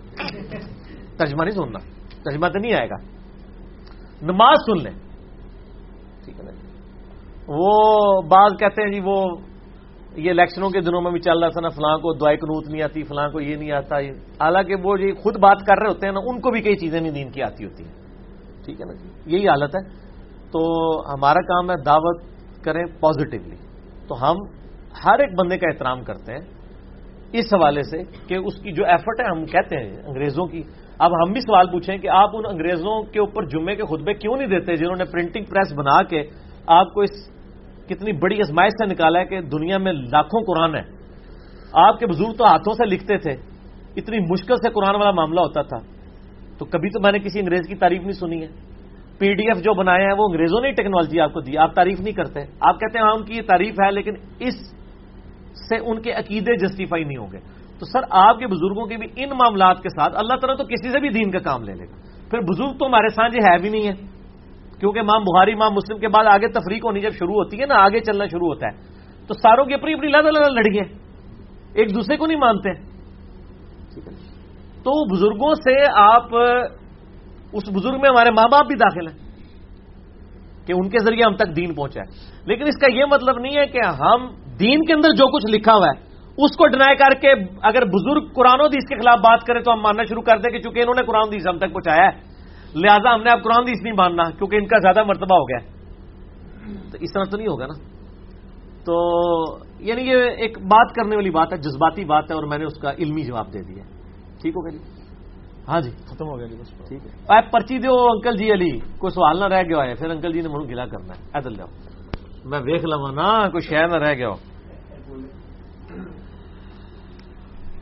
بعض اوقات وہی کا سلسلہ مہینوں تک بند رہتا تھا۔ اس دوران نبی السلام باتیں بھی تو کرتے تھے۔ ظاہر ہے کہ ان کو وہی نہیں کہتے تھے۔ کون کہتا ہے؟ کبھی نہیں کسی نے کہا۔ آپ کو غلط فہمی ہوئی ہے۔ میں نے تو اس کے اوپر کلپ ریکارڈ کرایا کہ وما یم تک ہوا ان ہوا اللہ واہیوں یو سے مراد قرآن ہے۔ اس کے علاوہ نبی الاسلام اپنے ذاتی اجتہاد سے بھی کچھ معاملات کرتے تھے، کسی کا قیدا نہیں، آپ کو دھوکہ دیا گیا یہ اسی طریقے سے ہے کہ جس طرح شیعہ کو پڑھا دیا کہ جی سنی حضرت علی کو نہیں مانتے۔ کون نہیں مانتا سنی حضرت علی کو یار؟ مانتے ہیں۔ چاند ایک ناسبی ہیں، ان کا سنیت سے کوئی تعلق نہیں ہے۔ اوور آل مین اسٹریم میں تو کس سنی کی مسجد میں تین خلفاء کے نام لکھے اور حضرت علی کا نے لکھا ہو؟ تو یہ کس کون ہے جو سنت اور حدیث کی بات کرتا ہے؟ وہ یہ بات کہتا ہے کہ نبی الاسلام ناؤز باللہ جو کچھ بھی کہتے تھے وہ سب کی سب وہی الائی ہوتی تھی۔ ایسا تو نہیں عصمت انبیاء پہ میں نے پورا لیکچر دیا مسئلہ ایٹی ایٹ اے اور بی جس میں میں نے بتایا کہ نبی علیہ السلام کی بھی چار جگہ اللہ تعالیٰ نے قرآن حکیم میں گرفت فرمائی ہے آپ کے اشتہادات کے اوپر۔ ظاہر وہ آپ کی اپنی مرضی سے تھے، وہی سے تو نہیں تھے۔ غزوہ بدر کے قیدیے چھوڑنے کا معاملہ، غزوہ تبو کے موقع پر منافقین کو اجازت دینے کا معاملہ، ٹھیک ہو گیا جی؟ حضور صلی اللہ علیہ وسلم ضرورت کے سلسلہ میں اس طرح کے کئی کام اشاؤں نے کیا کھانا تیار ہے؟ پانی پلاؤ، بلال سے کہو کہ علی کو بلاؤ، یہ وہ۔ ظاہر ہے تو اس کو کون کہتا ہے یار؟ وہی ہے۔ یہ تو انکل جی تا جڑا علمی لیول ہے، اس سوال کی نے کیتا ہے۔ کوئی نہیں کہتے یار ایمی نہ الزام لگائے ہر چیز ایسے ایک بریلوی لفظ ڈیوائز کیتا ہوا ہے۔ کوئی گستاخی ہو جائے تو ہمارے وابی علماء ایک لفظ ڈیوائز ہوئے چھوڑ دو۔ ان کی کوئی اہمیت نہیں ہے۔ بریلوی علماء کے کہنے سے نہیں ہوتا۔ آپ یہ کہیں کہ احمد صاحب بریلوی صاحب نے لکھا ہے۔ پھر بات ہوگی۔ یہ چھوڑ دیں آپ۔ وہ ان کی کوئی اہمیت نہیں ہوتی ہے۔ وہ تو پچاس باتیں میں بھی آپ کو کر دوں۔ میں کہوں جی قبروں کے اوپر سجدے ہوتے ہیں، بریلوی علماء کہتے ہیں۔ میں کیسے کہہ دوں؟ بریلوی علماء کب کہتے ہیں قبر پہ سجدے کرو؟ اب بریلوی اگر کر رہے ہیں تو ان کا ذاتی عمل ہے۔ جب تک کوئی فرقہ اور اس کا اتھینٹک عالم، جو واقعی عالم اون کیا جاتا ہو، وہ انہوں نے کسی مسلک کو اون کرے، وہ مسلک نہیں ہوتا۔ تو یہ اس کی ذاتی رہے ٹھیک ہے، یہ مسلک نہیں ہے۔ ورنہ آپ بریلویوں کی ٹیکسٹ بک سے دکھائیں گے۔ ٹھیک ہے نا؟ تب وہ مسلک ہوگا۔ جب بریلوی خود کے اعلیٰ حضرت نے خود احمد بریلوی صاحب نے کتاب لکھی ہے کہ قبروں کا طواف کرنا اور قبروں پہ سجدہ کرنا حرام ہے۔ اب آپ کہیں جی ہمارے ادھر ایک مولوی ہے، وہ بریلوی ہے، وہ سجدے کرواتا ہے، تو میں کہوں یار اپنا سوال اپنی جیب میں رکھیں، وہ بریلوی نہیں ہے۔ بریلویت وہ ہوگی جو احمد بریلوی صاحب کہیں گے۔ جو بندیت وہ ہوگی جو اشری تھانوی صاحب کہیں گے۔ اگر کوئی انڈیویجل اپنے اپنے لیول پہ کوئی گلی محلے کا مولوی ہے اور آپ نے اس کو سمجھ لیا ہوا تو وہ آپ اپنا علاج کروائیں نا۔ وہ تو وہ نہیں ہے۔ ٹھیک ہے جی۔ یہ کلیئر ہو گیا آپ کو؟ سوال ہاں جی ہاں جی۔ کرے کرے دو دو دو دو سارے۔ اونٹ کی قربانی میں سات یا دس ہاں میں نے یہ بتایا پہلے بھی بتایا مسئلہ ففٹی ٹو میں میں نے کلیئر کیا ہوا ہے کہ نبی الاسلام نے حج اور عمرے کے موقع پر اونٹ میں سات لوگوں کو شریک کیا۔ اور جامع تمزی میں حدیث ہے کہ قربانی کے موقع پر دس کو شریک کیا۔ تو اس کی تدبیق محدثین نے یہ بتائی ہے کہ قربانی والا اگر اونٹ ہے اس میں سات بھی کر سکتے ہیں، زیادہ سے زیادہ دس کر سکتے ہیں۔ لیکن اگر حج عمرے والا معاملہ ہے، ٹھیک ہے حج تمتوں کے لیے آپ لے کے گئے، تو پھر سات کریں گے، سات سے زیادہ نہیں کریں گے۔ ٹھیک ہو گیا اور یہ گائے میں بھی سات زیادہ سے زیادہ ہے پانچ بھی کر سکتے ہیں، تین بھی، ایک بندہ بھی دے سکتا ہے۔ لیکن آپ کو پتا انہوں نے مشہور کیا کہ پانچ ہے لیکن پہلے سات حصے کرو، پھر پنج جی منڈو۔ لاکھ کچھ کہا رہی ہے میتھمیٹک کہنا نہیں۔ سات حصے کریں پانچ کے سب کو دے دیں اس کے بعد جو دو بچ گئے نا ان کو پھر برابر پانچ میں کریں۔ تو گال دے وہی ہے نا یار ٹھیک ہو کہنا جی؟ نہیں سوال نہیں کر سکتے لکھ کے کر سکتے کیونکہ آپ کی آواز ریکارڈ نہیں ہوگی۔ آپ کو پہلے بھی بتائیے بات۔ علی بھائی کیا جوائنٹ فیملی سسٹم میں ایک ہی قربانی کی جا سکتی ہے؟ ہاں یہ مسئلہ ففٹی ٹو میں میں نے بتایا ہوا ہے۔ جوائنٹ فیملی سسٹم میں ایک قربانی کی جائے گی۔ آج کے اذکار میں صرف سبحان اللہ و بحمد ہی عدد حلقے کا ذکر، سارے ذکر کے برابر ہو سکتا ہے۔ ہاں ٹھیک ہے، کریں، کیوں نہیں کریں؟ کوئی اسپیسیفک نہیں ہے۔ سوائے ایک رکن جمانی سے لے کے حضر اسبت کے دوران مستضاب دیوار پہ آپ نے پڑھنا ہے اللہ مربنا آتی نہ پھر دنیا حسنا وفل آخرت حسنا وقین عذاب النار۔ اس کے علاوہ حج کی کوئی دعا نہیں ہے۔ ایک ذکر آیا، لا الہ الا اللہ وحدہ لا شریک لہ لہ الملک و لہ الحمد وهو علی کل شیء قدیر۔ بس، باقی آپ جو مرضی کریں اوپن اجازت ہے۔ کوئی پروٹوکول نہیں۔ علی بھائی اگر نمازیوں میں سے کسی کا وضو ٹوٹ جائے تو کیا وہ نماز توڑ کر وضو کرے گا؟ نماز تو ٹوٹ گئی اس کی۔ جیسے ہی وضو ٹوٹا نماز ٹوٹ گئی۔ اور اس طرح اگر امام کا وضو ٹوٹ جائے تو وہ کیا کرے گا؟ ہاں امام اگر خود سوال کر رہے ہیں پھر تو ٹھیک ہے۔ اگر آپ کو فکر پڑی ہوئی ہے تو آپ بے فکر ہیں۔ آج تک ہم نے تو امام کا وضو ٹوٹتے ہوئے نہیں دیکھا۔ تو بڑے پکے وضو ہوتے ہیں اماموں کے۔ تو امام کا وضو ٹوٹے گا تو امام کو یہ مسئلہ پتا ہوتا ہے کہ اس نے اسی لیے نبی اسلام کی حدیث ہے بخاری میں کہ میرے پیچھے جو قرآن زیادہ جاننے والے لوگ ہیں وہ کھڑے ہوا کریں۔ تو امام کے پیچھے قرآن جاننے والا بندہ کھڑا ہونا چاہیے تاکہ اس کا وضو ٹوٹے تو وہ پیچھے سے کسی کو پکڑ کے آگے کر دے گا باقی نماز وہ پڑھائے گا امام جا کے اپنا وضو کرے گا۔ ٹھیک ہے۔ کیا انتہائی مجبوری کی حالت میں اور اس کی ایک مثال بھی ہے صحیح بخاری میں کہ حضرت عمر فاروق کو جب زخم لگا صحیح بخاری میں جو ان کی شہادت والی حدیث ہے وہ میں نے واقعہ کربلا والے ریسرچ پیپر میں ڈالی ہوئی ہے میں آپ کو اس کا ہاں نمبر بھی بتا دوں وہ نمبر ہے تھرٹی سیون ہنڈریڈ۔ عبد الرحمان بن اوف پیچھے کھڑے ہوئے تھے۔ جب حضرت عمر کو زخم لگا تو فوراً آگے بڑھ کے انہوں نے مختصر نماز پڑھائی۔ تو نماز پڑھانے والا پیچھے بندہ کیپیبل موجود ہونا چاہیے۔ ٹھیک ہو گیا۔ علی بھائی کیا انتہائی مجبوری کی حالت میں سود کی شرط پر قرض لیا جا سکتا ہے؟ زندگی موت کی کشمکش بن گئی ہے۔ تو میرا خیال ہے اس وقت تو قرض لینے کی ضرورت ہی نہیں ہے۔ اس وقت آپ زکات لے کے کھا لیں۔ قرض کیوں لیتے ہیں؟ زکات مل جائے گی آپ کو۔ عیدی والوں کے پاس چلے جائیں۔ میرے گاٹا نہ فٹ ہو کیا قربانی کا جانور لینے کی بجائے کسی غریب آدمی کی مدد کر دی جائے؟ شریعت میں اس کی اجازت ہے یا نہیں کوئی اجازت نہیں ہے جی۔ قربانی کرنی ہوگی۔ میرے ماموں نے مجھے میرے ماموں نے مجھے اپنا خون دیا ہے اور میری شادی اپنے ماموں کی بیٹی سے ہونی ہے۔ اور اب ماموں کے لیے اور اب ماموں کہتے ہیں کہ تمہاری شادی میری بیٹی سے نہیں ہو سکتی کیونکہ میں نے اپنا خون تمہیں دیا ہے۔ نہیں نہیں یہ بالکل غلط ہے۔ بالکل ہی کوئی جہالت ہے بہت جائل لوگ بھی دنیا میں موجود ہیں۔ اس طرح کا تو کبھی کانسیپٹ آیا ہی نہیں تھا۔ صرف یہ ہے کہ نبی الاسلام نے فرمایا بخاری مسلم کی حدیث ہے کہ جو رشتے خون کی وجہ سے حرام ہو جاتے ہیں وہ رشتے جو ہے وہ وہی رشتے جو ہے وہ رضاط کی وجہ سے، دودھ کی وجہ سے بھی حرام ہو جاتے ہیں۔ تو وہاں خون سے مراد یہ آپ کا انڈیا، پاکستان، بنگلہ دیش والا خون نہیں ہے، جو بلڈ لگایا جاتا ہے۔ اس خون سے مراد ہے جو میاں بیوی کے تعلق کے ساتھ، وہ جو اس کا یعنی وہ پورا معاملہ جو ہے، وہ خون سے ہی وہ ساری چیز تیار ہوئی ہوتی ہے نا۔ وہ والا خون ہے، یہ والا خون مراد نہیں ہے۔ اور، اس سے تو میرے لیے کبھی کسی نے رزلٹ پتہ نہیں کس کے دماغ میں بڑی دور کی کوئی سوجی ہے۔ تو اس طرح کا نہیں ہے۔ اس کو بتائیں کہ محرمات ابدیہ پارا نمبر چار میں سورہ نساء کی آیت نمبر چوبیس اور پچیس میں پارا نمبر چار کے بالکل اینڈ میں حرمت والے رشتے آ گئے ہیں۔ ان میں کہیں یہ والا رشتہ نہیں آیا۔ اسلام میں خون کا رشتہ ماں باپ کے رشتے کو کہا جاتا ہے۔ خون لگانے والے رشتے کو نہیں کہا جاتا۔ جو یہ والا آپ کہہ رہے ہیں نا کسی کو خون ڈونیٹ کر دیا۔ یہ اس میں نہیں آتا نہ اس سے کوئی بہن بھائی بنتا ہے۔ تو اس طرح تو پھر یعنی اس طرح کے معاملات بننے شروع ہو جائیں تو پھر تو دنیا چل نہیں سکتی۔ کوئی مسئلہ نہیں۔ بس علی بھائی آج تو ختم ٹھیک ہو گیا جی۔ اللہ تعالیٰ سے دعا ہے جو حق بات میں نے کہی اللہ تعالیٰ ہمارے دلوں میں راسک فرمائے۔ اگر جس بات میں میرے منہ سے کوئی غلط بات نکل گئی اللہ تعالیٰ ہمارے دلوں سے معاف کر دے۔ ہمیں کتاب و سنت کی تعلیمات پر عمل کر کے دوسرے بھائیوں تک پہنچانے کی توفیق عطا فرمائے۔ سبحانك اللهم وبحمدك اشهد ان لا اله الا انت استغفرك واتوب اليك وما علينا الا البلاغ المبين جزاكم الله خيرا